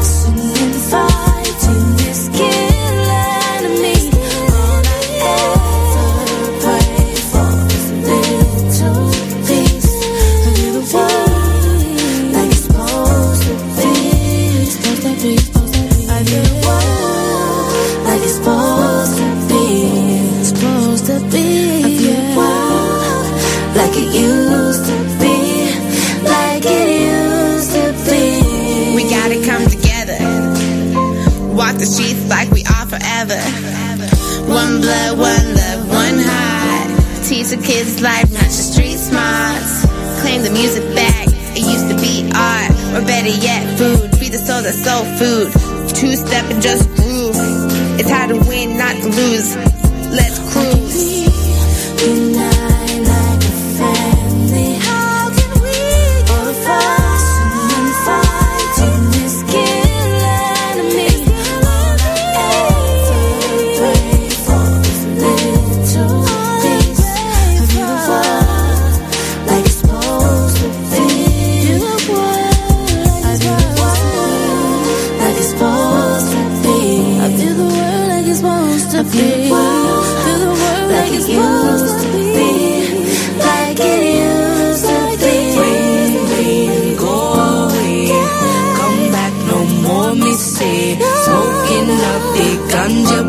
Blaze.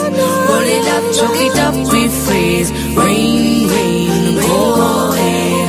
Come back no more, me say. Smoking up the ganja blaze. Smoke it up, choke it up, rephrase. Look at my crayon out. Hold on. What am I supposed to say? What am I doing? What's your name again? John Reyes? Four Toad and Lexi. Do I mention Four Toad? Sure. Or Dave. Dave. Hey, it's always great to be on the first 52 with Sean Raz, Four Toad, and Lexi. You know, that, that sound like shit. What am I? Give me a script here. Come on, I can't do this. You're putting me on under pressure. Bob, don't worry about it here. And uh, Dr. Bob. Dr. Bob, yeah. It's Dr. Bob Tuskin. It's Bob Tuskin, and you're listening to the first 52 on Raz Radio with my buddies Sean Raz and Lexi Raz and that guy Four Toad. Hey, this is Steve from the Chocolate Drop. And if you haven't heard the show lately, here's a little bit of what you've been missing. My week is over. Thank God.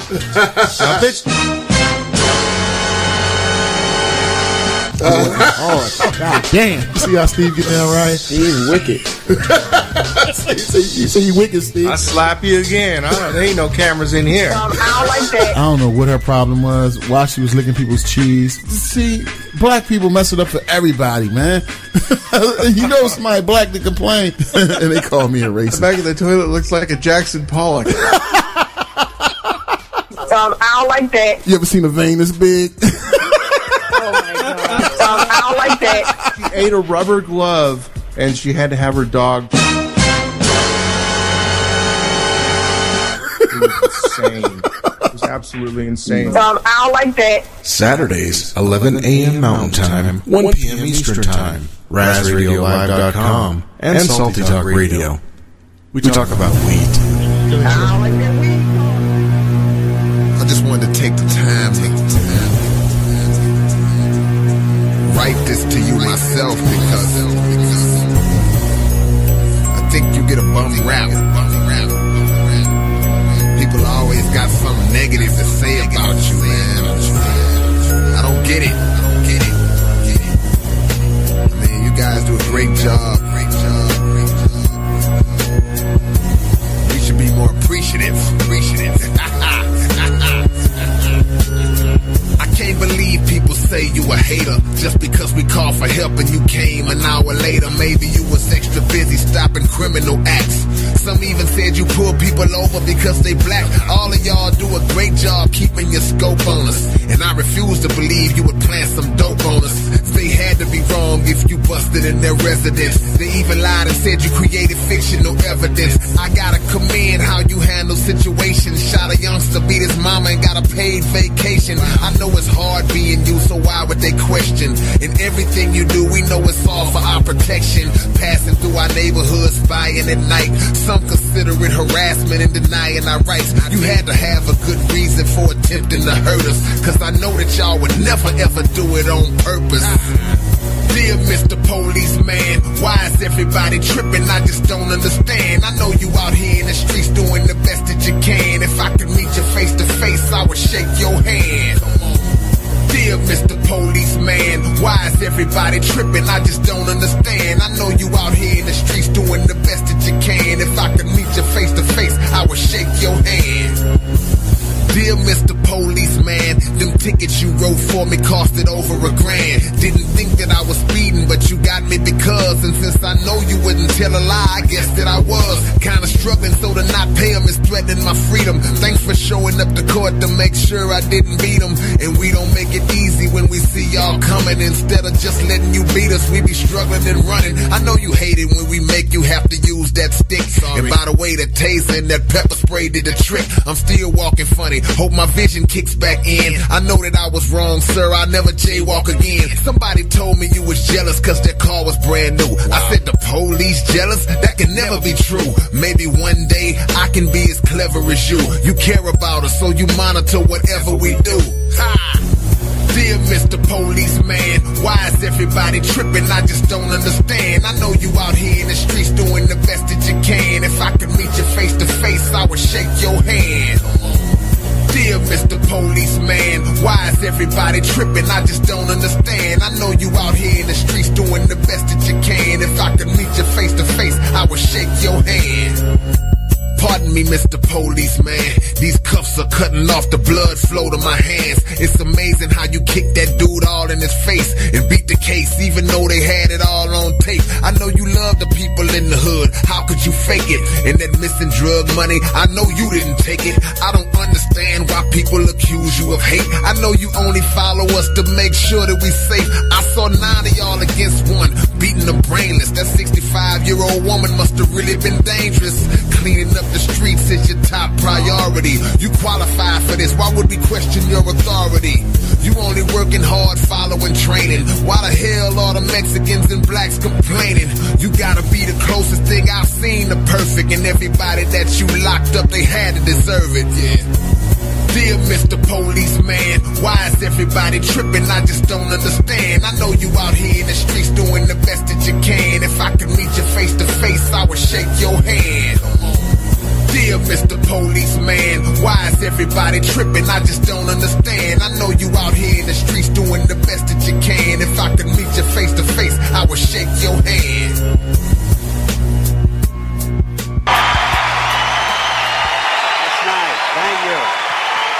Thanks very much. I appreciate it.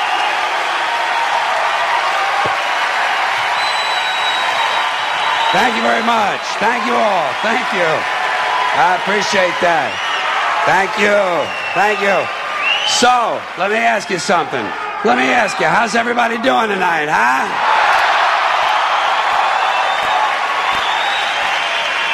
Good. Well, fuck you. Just trying to make you feel at home. Now, listen, I've been out here all this time and I haven't been complaining about anything yet, so I think it's time to go into the complaint department. This is just a series of things that are pissing me off, okay? A series of things that are pissing me off because I don't have pet peeves. I have major psychotic fucking hatreds, okay? And it makes the world a lot easier to sort out. First thing on my list tonight airport security. Tired of this shit. There's too much of it. There's too much security at the airport. I'm tired of some guy with a double digit IQ and a triple digit income rooting around inside of my bag for no reason and never finding anything. Haven't found anything yet. Haven't found one bomb in one bag. And don't tell me, well, the terrorists know their bags are going to be searched, so now they're leaving their bombs at home.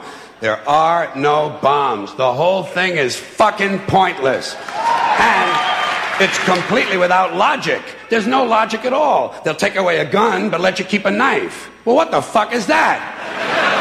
In fact, there's a whole list of lethal objects they will allow you to take on board. Theoretically, you could take a knife, an ice pick, a hatchet, a straight razor, a pair of scissors, a chainsaw, six knitting needles, and a broken whiskey bottle, and the only thing they're going to say to you is that bag has to fit all the way under the seat in front of you. And if you didn't take a weapon on board, relax. After you've been flying for about an hour, they're going to bring you a knife and fork. They actually give you a fucking knife. It's only a table knife, but you could kill a pilot with a table knife. Might take you a couple of minutes, you know. Especially if he's hefty, huh? Yeah, but you could get the job done if you really wanted to kill the prick. Shit, there's a lot of things you could use to kill a guy with. You could probably beat a guy to death with the Sunday New York Times, couldn't you? or suppose you just had really big hands. Couldn't you strangle a flight attendant? Shit, you could probably strangle two of them, one with each hand. You know, if you were lucky enough to catch them in that little kitchen area before they give out the fucking peanuts, you know? But you could get the job done if you really cared enough.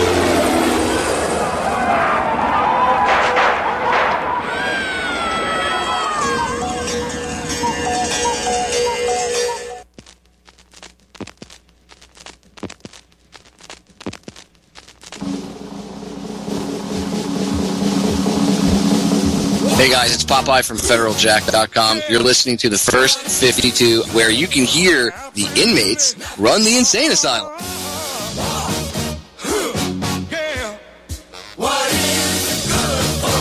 Uh, all right, guys, welcome back to the First 52, RazRadioLive.com, Radio Free Blood, Radio Chaos. I hope you enjoyed the the time we spent with Popeye, or not with with Popeye. Sorry, I had Popeye on the brain with Bob Tuskin. Bob Tuskin, my second favorite, my first favorite. I don't know. My my, they're all on the same plane of people I love interviewing. Bob, Popeye, Jack Blood. I mean, they're my favorites, right? Scott Rickard. Who else can we add to that list? I got to get Jack on soon. I've been listen. I know I saw some of you guys in the chat room talking about getting Jack Blood on, getting Jack to interview. I tried. I- I'll be honest with you. He doesn't want to do it anymore. He doesn't want to. He's doing his thing. He's got his band and he's doing his thing, and he doesn't want to focus on this. He, he's. I, I don't want to speak for him. I'm just telling you conversations I've had trying to get him on. He can always correct me if I'm wrong, but I think he, uh, you know, he put his life to this, and he was let down by a lot of people he thought he could trust.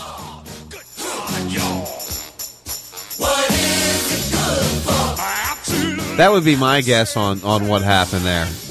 Now, I, I can understand that. You know, there's times I think about, do I want to continue to do this? Do I really want to continue to, to, to do this every week? I take my time out to discuss these things that most people think I'm crazy for talking about anyway. Yes, I do want to continue. And I will continue.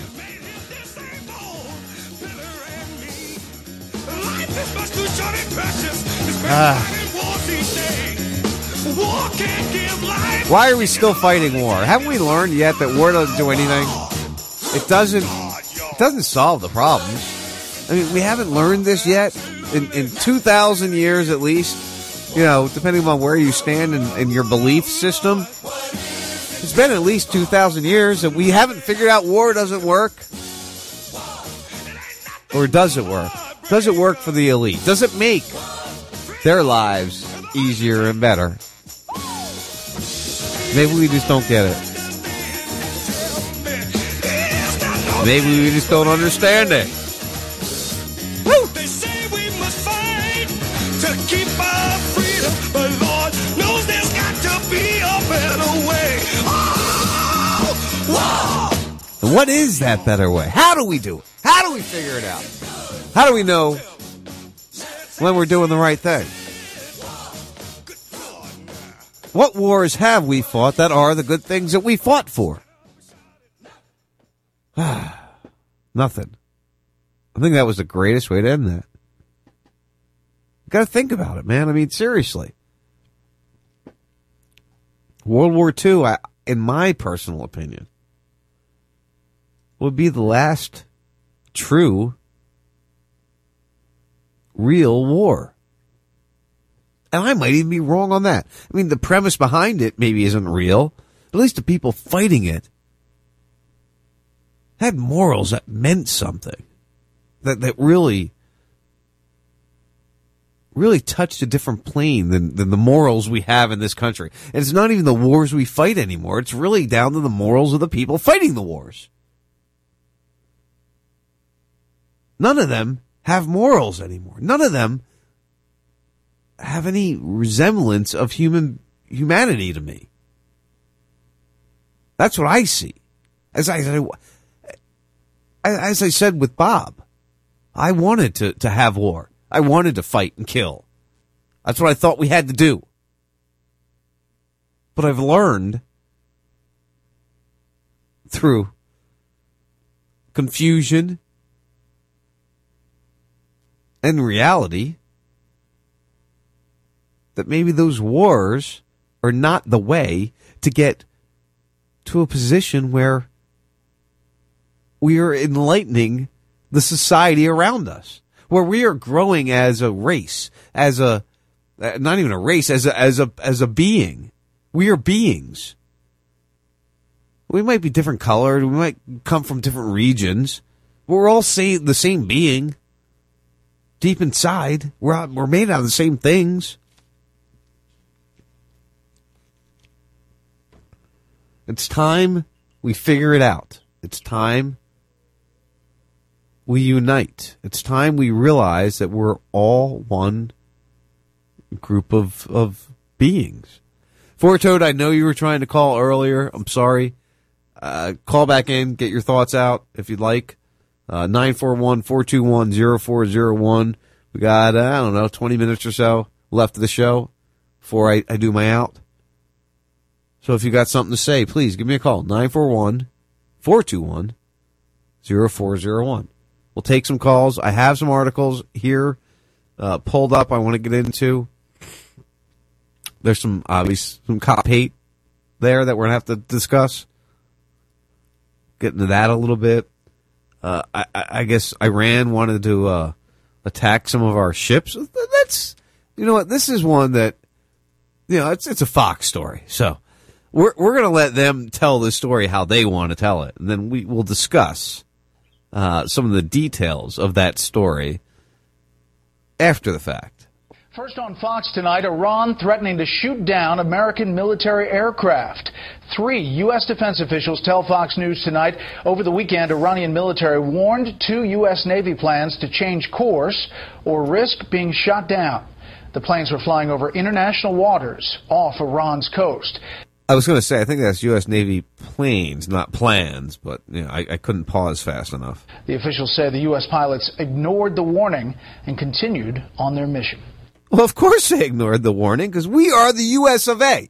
We matter the most. Listen, these they're flying in territory that is right off the coast of Iran.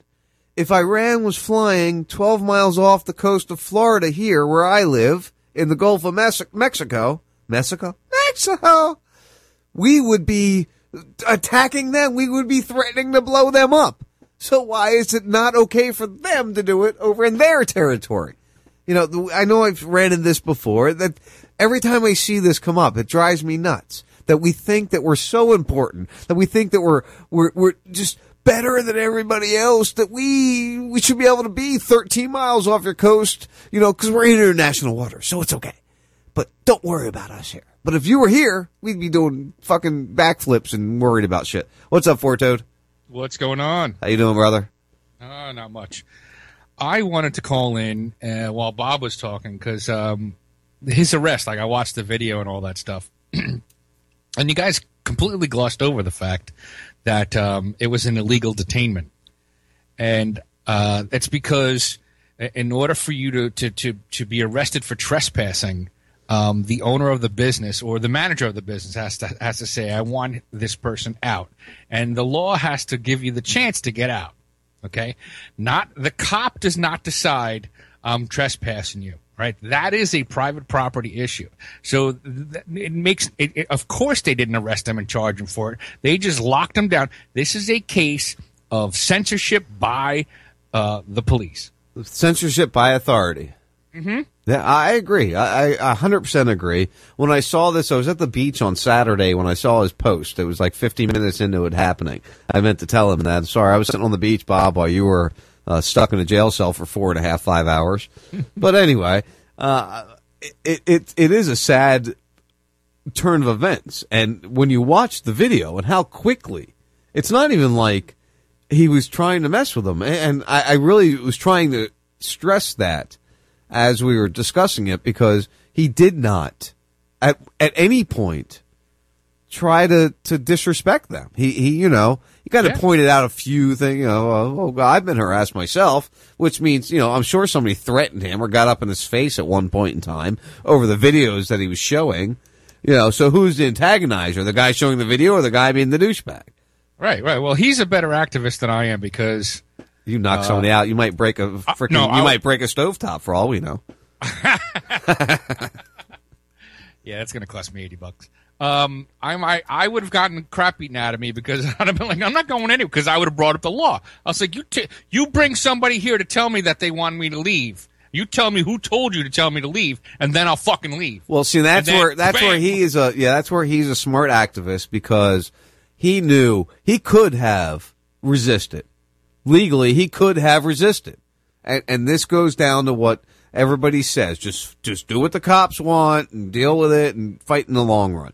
And and unfortunately, in this day and age, in in the society we live in, if you actually want to, you know, come out of that arrest without a bullet in your chest, then you have to acquiesce as he did.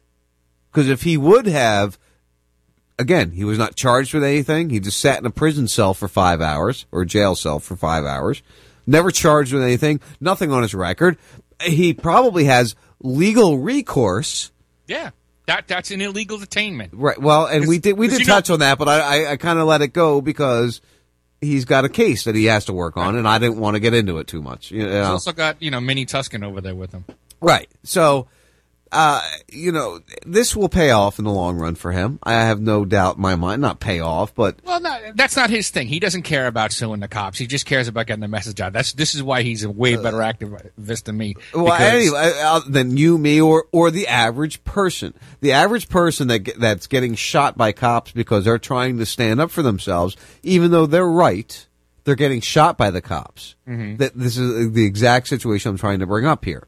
Is is that he had to sit in that cell and walked away, and he'll probably take some money in the long run. He might get like uh like uh Even if he gets no money, he he still has a nice video showing Nathan what Cox. happened. Remember, Nathan Cox got got sixteen grand. Okay, sixteen grand for somebody living like that who wants to set up a homestead. That's a nice little piece of change to to to do what you want to do with. It's feasible he could walk away with something like that based on the the case that I see in front in front of me. Yeah, and maybe he could buy a, a decent generator. and be ready when that storm comes through next time. Even I was prepared. I don't have a generator, but I have a 12 volt battery that I got on my diesel pickup truck.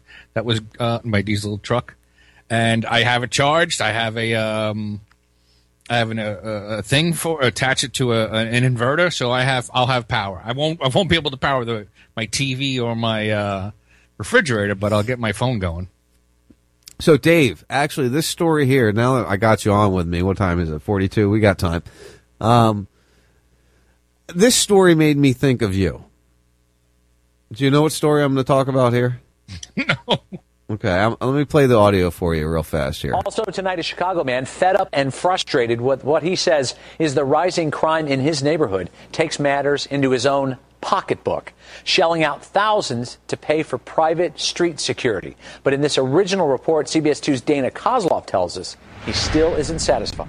Security firm owner Howard Greer, also a Chicago cop, patrols the 1100 block of North LaSalle. It's his off duty job, paid for by this man, block resident D. Mudd. I've been watching my neighborhood deteriorate over the last couple of years. Police, he says, couldn't keep up. So Greer and fellow off duty officers now walk this near North Pocket with guns and handcuffs six days a week, eight hours a day. The biggest problems here drug dealing, prostitution, and loitering. It's like a supplement supplement to a crime fight, supplement to the police department, and I think it's very effective. Effective, but expensive. We've paid out roughly since the middle of uh, August uh, $5,000. He's budgeted 50. Do you have any regrets using this much of your own money? Not at all. Not at all. I have the means. I've been very fortunate. Mudd doesn't blame police. nice. In fact, he sympathizes with them. He also talked to his alderman before hiring Greer's firm. I reached a point where Where the I couldn't take it anymore. Alderman, Alderman Walter Burnett tells me he remembers speaking to Mudd and agrees there are not enough police patrols. Should it come to this? Burnett doesn't think so. Neither does Mudd. I have solved the problem for my neighborhood, but what I've done is I've just pushed the problem to another street corner in Chicago. And that's not the results that we as citizens should be looking for. Mudd does share some cost with another building in the area. He says it may take groups or blocks of citizens to do the same to help further deter crimes in other areas of the city. But he really hopes the city increases its efforts to t- tackle crime at its roots causes. Rob, you know, that means more of a commitment Like to learning education, English, you dumb says, bitch? to family support, that sort of thing, jobs. But in the meantime, this is what he's doing. Sorry, I didn't mean to be rude to her at the end there, but she really, you know, she's talking about how to solve the problem. Maybe if you went to high school and learned how to speak properly before you did a news report. Uh, but do you, do you see why I thought about you? Yeah, because I've been screaming private security for uh, since I started on your show. So, oh, so what's what's uh, what's up with this deal here? What do you think? Well, he's right. He's he's while he's protecting his block, uh, he he's possibly pushing off some of the crime to other areas, but that's not his problem. It's it's the problem of the law enforcement. And here's the thing: I'll bet you that cop that he has hired for fifty thousand dollars a year does not pull him over and give him a fucking speeding ticket. Does not fucking give him a ticket because he's parked too close or too far away from the parking lot, uh, uh, the curb. Does not fucking pull him over and say his window tint is too fucking dark. I, I would probably have to agree with you that that's not happening, happening, and, and the crime is not happening around his building now with that happening. So, I, that was one of the stories I had pulled up, and, and you and I have discussed multiple times that that is a positive solution because um, when a cop accidentally shoots your four year old daughter uh, in, instead of your dog, which he was trying to shoot, uh, your city won't be responsible for the seven hundred eighty thousand dollars that's getting paid out now.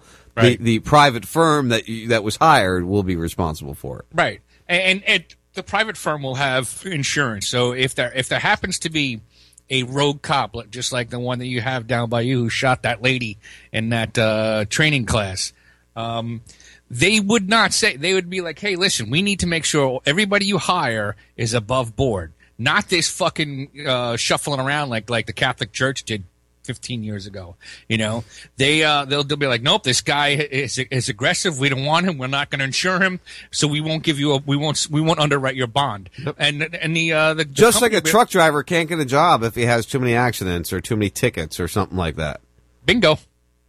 Yeah, if you have too many complaints against you as a cop, you shouldn't be able to have a job anymore. Because then you won't kill somebody down the road. As a cop, yeah. I, I'm just, yeah. I'm, I'm- And, but you, you you almost can't fault the individual. It's the system. The system incentivizes. Well, I was going to say, I was going to say, Dave. One of the things I found interesting about that story is I can't remember the third complaint, but there's three things he said there was a problem in his in his block: drug Hmm. dealing, prostitution, and one other thing. Do you remember the third? No. All right, there was, the, but but drug dealing and prostitution are both things that that personally I don't think should be illegal.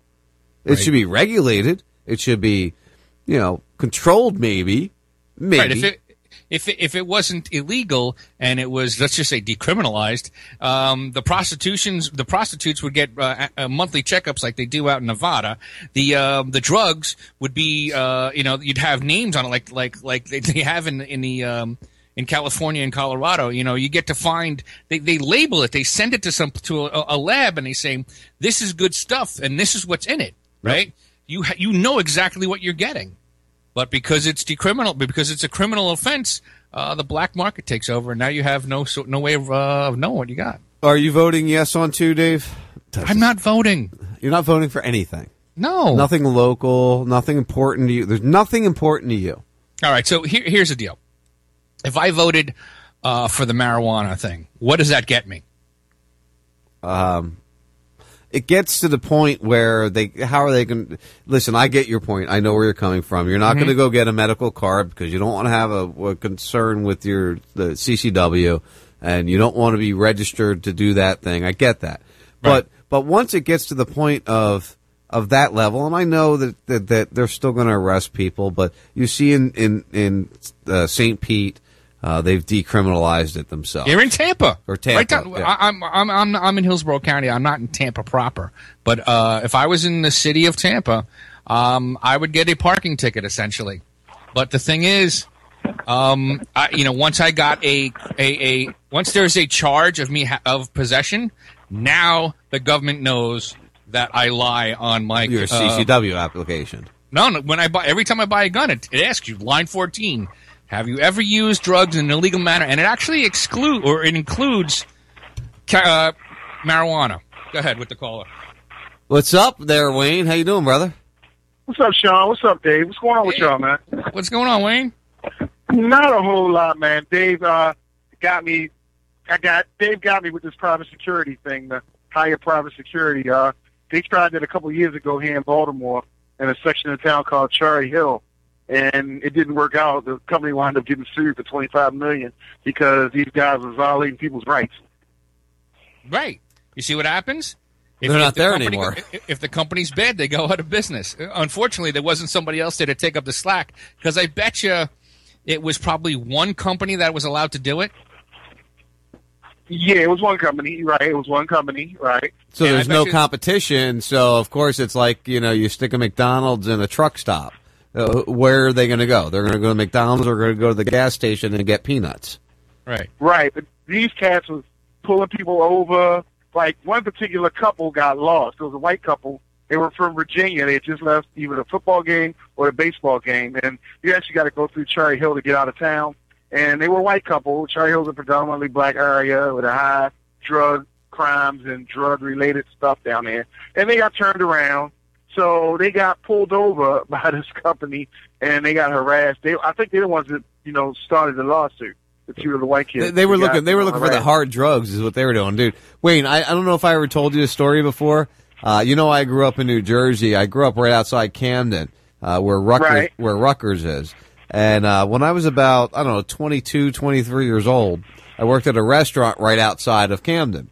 Well, a lot of the Uh-huh. guys, a lot of the guys I worked with lived in some of the campus housing. I got lost going through Camden one day.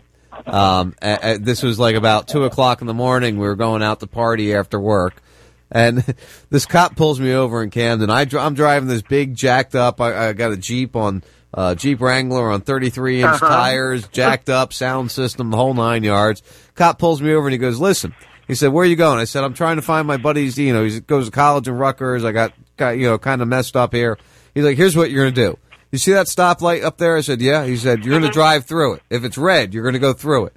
He said, "You see the stoplight after that?" I said, "Yeah." He said, "You're going to make a left-hand turn at that stoplight. If it's red, you're going to go through it. Do not stop your vehicle, and you're going to keep driving until you get the fuck out of this town. Because if you don't, I'm going to find you beat up on the side of the road." and this is a black cop talking to me. Right. So I get your story. I get your feeling. You know. Yeah, yep. Oh, hey, and Dave, hey, uh, Dave, you remember uh, hashtag fuck Officer Ruby? Yeah. You remember you started that, right? I'm, sure- I'm, pro- well, I've started a lot of fuck, you know, somethings. well, that one was started at Ranch Fest, man. I don't know. Uh, I, well, I, I think I texted you all about the story about him shooting a girl up here, right? Right, the one with the kid, uh, that the standoff one. Yesterday, our family filed a, uh, um, a lawsuit, a wrongful death lawsuit yesterday. They suing the county and suing him for $2 million a piece. So we're to see how that works out. Yeah, see, see, I think what will solve this problem with police aggression or, or is the accountability. If you could sue the officer personally, um, then yeah, they think twice. Yeah, right, exactly. Then they think twice, and you know they don't want. Look, let's be honest. Most people that become cops want to help, but it's the system that turns them into these kind of uh, things. Tyrants, tyrants, man. They turn into tyrants. Yeah, I agree. exactly. What they turn into. And and remember, Yeah, it's yeah. the system. The system incentivizes them to do that because you know, you, in order for you to move up, you have to arrest people. And who are you going to Yeah. arrest? You're going to. You're not going to because you're a beat cop. You're not arresting a dr- arresting a drug dealer. You're arresting the local guy who's who's fuck, you know the guy who's selling Lucy cigarettes on the fucking corner. When I first moved Right, here, yeah. when I first moved here to, to my area that I live in, Dave, uh, the, the town next to me is called Northport. And there's a cop in Northport. His name is called, his nickname is Nick at Night. And Yeah. everybody told you to watch out for Nick at Night because he would even pull over and ticket his own mother. Wow. That's how Fucking bad this guy man. is. Yeah. yeah, yeah. You get those cops like that, man. They get overzealous and and and over. They hyped up. up, up they high on authority. That's what, the, what they are. They high on authority. That might as well. That's a drug. That's their addiction. You know. Yep. Yep. High There on are- authority. That, oh, go ahead, Dave. No, go ahead. Oh, I was going to say, and- they get it, they get the tripping, and then they get to the point where, as though whatever they say goes. If it, it's their way, or you go to jail. No matter what it is, they look at all, all, um, they look at all uh, situations as though you're aggressing towards them, and their safety is is, is It's their paramount. safety is paramount. Yep. Exactly. Yep. Yep. So, that- Well, that's like the Bob Tuskin video. If you if you haven't watched it, Wayne, watch the video. about, yeah, I saw it. I'm gonna watch it. If you, it's funny. You YouTube, you go to YouTube and you search Bob Tuskin get arrested. All these fucking videos come up, man. I was like, God damn. Well, that's a true funny, activist man. there, man. But you watch it; it goes literally. It's it's it's a minute and forty nine. The actual video of where he gets arrested at. It's the first time he's approached by the cops, and and it takes a minute and forty nine before he's in handcuffs. Yeah, that's crazy.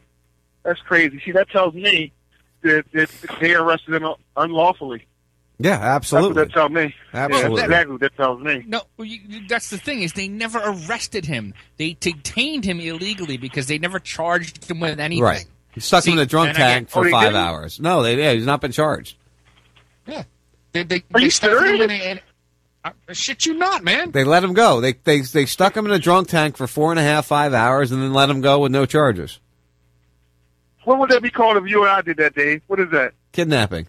Uh, Kidnapping, Yeah, well, yes, exactly. kidnapping. Right, kidnapping is another thing. But if if I was in Bob Tuskin's place, or if I was the guy holding the camera with Bob Tuskin, I would have gotten the shit beaten out of me because They I'm like, well, no, they no, no. threatened him. They threatened the video videographer that was holding the camera. They looked at him and said, "You know, They you're going to get this shit too. going, right?" Yeah.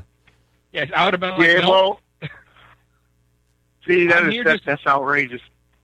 Yeah, that's yeah. crazy, man. And and Uh, this is just a well, anyway, local college Go uh, football game where this happened. Yeah, and you were right about the trespass thing too. I, I think I'm pretty sure you got to be told, "Hey, this is so and so. I don't want him on this property anymore," and then they tell you to leave. Right. And- and you have to. They, yeah, they actually. got, you know what? They actually good thing sign is he got the- papers. They actually he- he sign got that on papers and shit. It, the good thing is he got that on tape that they said, "Well, we were arresting you for trespassing." So Right. I mean, but I, like you said, Sean, he probably won't pursue it. me, I'd be looking to get paid off of that shit because I want me a new boat. But that's just me. you know, I'd be looking to get paid off of it. Wait, wait a minute. A new boat? Oh, is that say new boat? I meant, uh, I meant to say a boat. A boat. a boat. Well, listen. No, not Wait a new minute. boat. I might have to come up. Listen, everybody deserves to get to get restitution for for being mistreated. I don't care who you are. He's been mistreated. He was, as Dave says, he's illegally detained, uh, and he deserves a restitution in this situation. And and anybody who's wronged by law enforcement, by government officials, by city officials, by any official, deserves restitution. And unfortunately, when we allow leaders and rulers to be in place that that that cause these restitutions, we're the ones that pay for them. So that's That's that's, the yeah. problem we all have to keep in mind. We're the ones paying for all the the demise and all the the fuck ups of these cops. That's true because they just paid out Freddie Gray's family. Why my damn property taxes go up last month? you know, I'm like, that's weird. I'm like, is that coincidence? You know, you think it's a coincidence? My property taxes went up. I, exactly. I'm like, wait a minute. And I told my wife, I was like, wait a minute. And, and that's I mean, why that's why law enforcement officers should be required to purchase private insurance to cover themselves. That each law enforcement uh-huh. officer should have to pay just as you have to pay insurance to drive your car, just as you have to pay insurance for your cell phone, a law enforcement officer should have to pay insurance to cover in case he makes a mistake. In case he makes a bad judgment call, he should have to pay for that insurance that covers him. You as a Yeah. citizen should not be paying for that. Yeah, we, we are. And yeah, the, they should be, so in other words, they should be paying for their own bond. No, no, they should be insurance- paying just as you pay auto insurance, Wayne. You have to pay Right. insurance on your vehicle in case you get in an accident. A cop should have to pay what a hundred dollars a month, fifty dollars a month, twenty five dollars a month. The the fucking union could pay for it for all I care. But Right. once they Right, do right. an injustice or once they make a mistake, it's covered. And and the citizens that are affected by that mistake, whether it be an injury that breaks an arm, whether it be ba- brain damage for the rest of the life, whatever it be, the citizen is then protected from the actions of that officer. Yeah, it's just right, like yeah, 'cause right now, right now the city absorbs that, man. Exactly. Well, not the city. The city doesn't absorb it. The city just takes. They pay the money out of their bond, and then they just take more money from you. From They- you, right, they exactly. Yeah. Well, yeah, right. They, they don't give a shit. It's got to be like doctors. Like there's malpractice lawsuits. So you know, a doctor, in order for him to become a doctor and practice, he's got to get malpractice. So that way, if he fucks up, the, the, the taxpayers aren't on the hook. I just want. I, I'm I'm googling around here, and I just want to let you know. While you Google around, hold on. We got another caller on the line, and, and it's I- I'm eight o'clock. gonna break out, Sean. I got to get my truck loaded though, man. But I'm gonna let y'all go. I'm gonna All right. keep listening as long as you. you- It's at eight o'clock, so. Yeah, we're, I'm going to wrap it up here with Brian. We got Brian G after you, and then we'll wrap it up, my friend. Wayne, it was nice All right, talking to you, my friend. I'll talk to you soon. Later, Wayne. Saying peace out, man. Later, later, Peace. Brian G, what's up, brother? Oh, nothing, dude. I'm I'm sorry. I just got into a heated discussion, but I just wanted to say that I love you guys all. You, Love you too, man. Well, of course we Hey, love yeah, you too. You, Dave, fucking Wayne. you know. Brian's Brian's put a few down, I think, tonight. no, I'm. I've been up all fucking night. So. Oh, that's right. You said something about staying up all night when you uh, tweeted earlier. Yeah, yeah. I brought the party down again. No, No, that's no, I was no, just going to say, brother. how's it going over there in the West Coast? We got to get him out here, Dang. Dave. We got to get him on our way. We got to get him down here to Florida. Yeah, our West Coast. yeah, our West Coast. yeah, dude, I'm down for sure. I mean, I have nothing here for me besides family, but yeah, Sometimes nothing there for you is the best thing you can have because even if it is just family keeping you, because I went through this myself, I had nothing for me in Jersey except for family. In order for me to keep my life together, I had to leave that area to go to another place to get my life back in order. And that was about 12 years ago or so. So I, I've rebuilt everything from there. Oh, it's dinner time. Yeah. Dave saw Lexi tap me on the shoulder. so keep that in mind, my friend. It's not necessarily coming here, but sometimes you have to leave where you are. If if everything just Yeah. seems the worst, You just have to leave where you No, are I and explore. I've been lately like positive. I mean, like even though like some things seem cryptic in messages, but I'm positive and I'm feeling good and things are looking up. Good. Glad to hear, man. That's what we want Right. to hear. I, I'm actually. Even uh, if it Go ahead. Oh no, I was gonna say like even if it's in Florida, somebody hooked me up with a job at Publix. That's a good place to work, man. Yeah, if you get in with Yeah. Publix, dude, I know uh, there's a girl that actually lives in my apartment complex here, and she works for Publix. She's worked for them for a long time, um, and she just was able to take three months off of work, and she went and did the Appalachian Trail for the whole summer. She walked the Appalachian Trail, came back, and went back to work after three months. From what I understand, if you get in good, because they, they, they issue company stock, um, it's not public stock. Um, if you work there 20 years, you'll walk out of there a millionaire. Hey, It's a good company. better than shit ass Kroger. yeah, uh, you know, I, there are things I don't like about Publix, but it's a, from what I understand, it's a fantastic place to work. Well, it's a small company, and they take care of their employees from what I see, uh, and from what I understand. Because I know I actually know a lot of employees from Publix, and if you can get in with them, uh, it's definitely a, a, a great place to get into. Now, coming out of California, you know, there's some things that are legal in California you're gonna have to worry about as you get out this way. Keep that. in Oh mind. yeah, I understand that. I could work and hustle. You know, I mean, not hustle in a bad way, but I know my stuff in the That's the- grocery business. That's the thing about Florida here. If you're a hustler, you can make money. Yeah. Because Flor- Florida's a It's right- hard to right find people that can work actually in Florida. Actually will move. Right.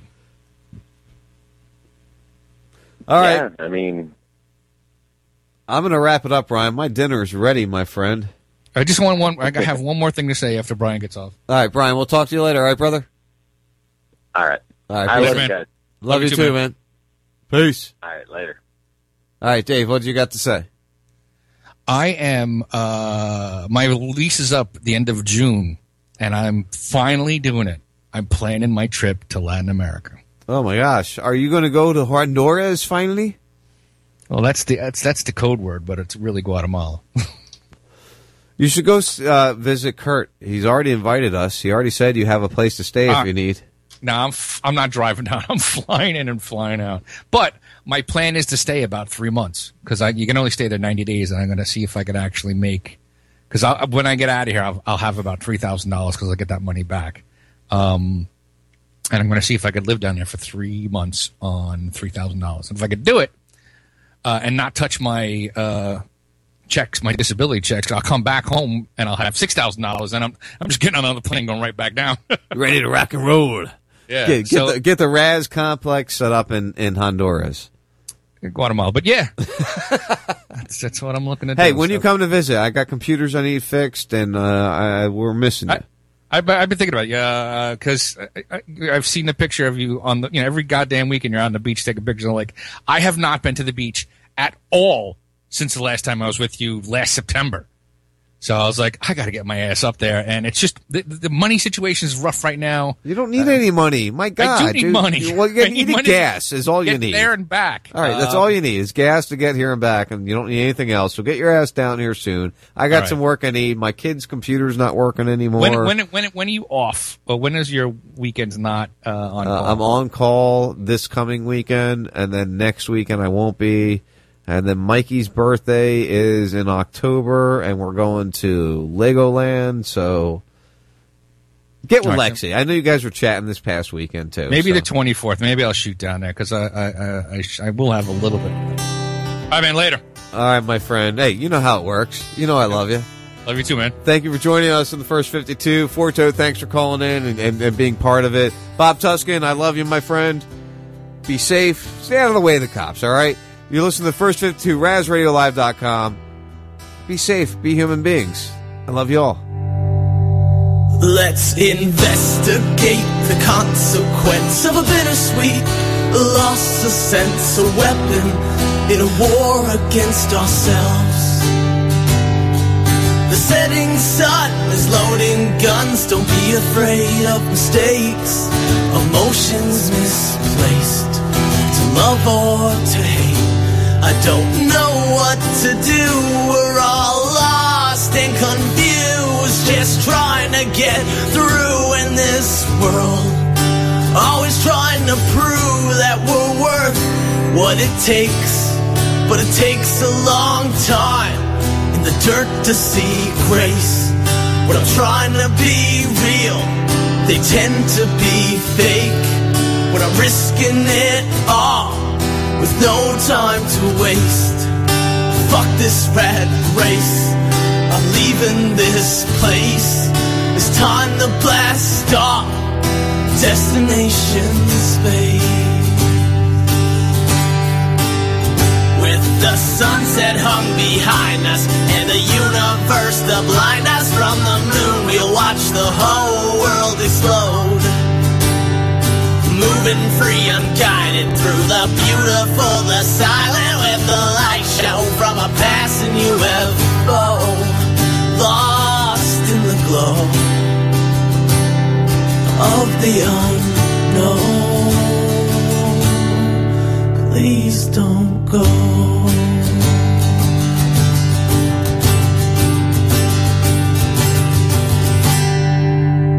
And I don't know how I got here or how I'm getting home. But right from day one, I've been in this alone. With odds stacked against, I've been drowning in stress. They said, Can you take more? I said, Give me what's left. An old man once told me, Allie, don't ever look back. Keep your eyes on that prize and give them hell to your death. This is a test, just a frequency check for intelligent life. Now it's time to connect. It's an SOS, the dad's been sent. So now we just wait and hope for the best. With the sunset hung behind us and the universe to blind us from the moon, we'll watch the whole world explode. Moving free, unguided through the beautiful, the silent, with the light show from a passing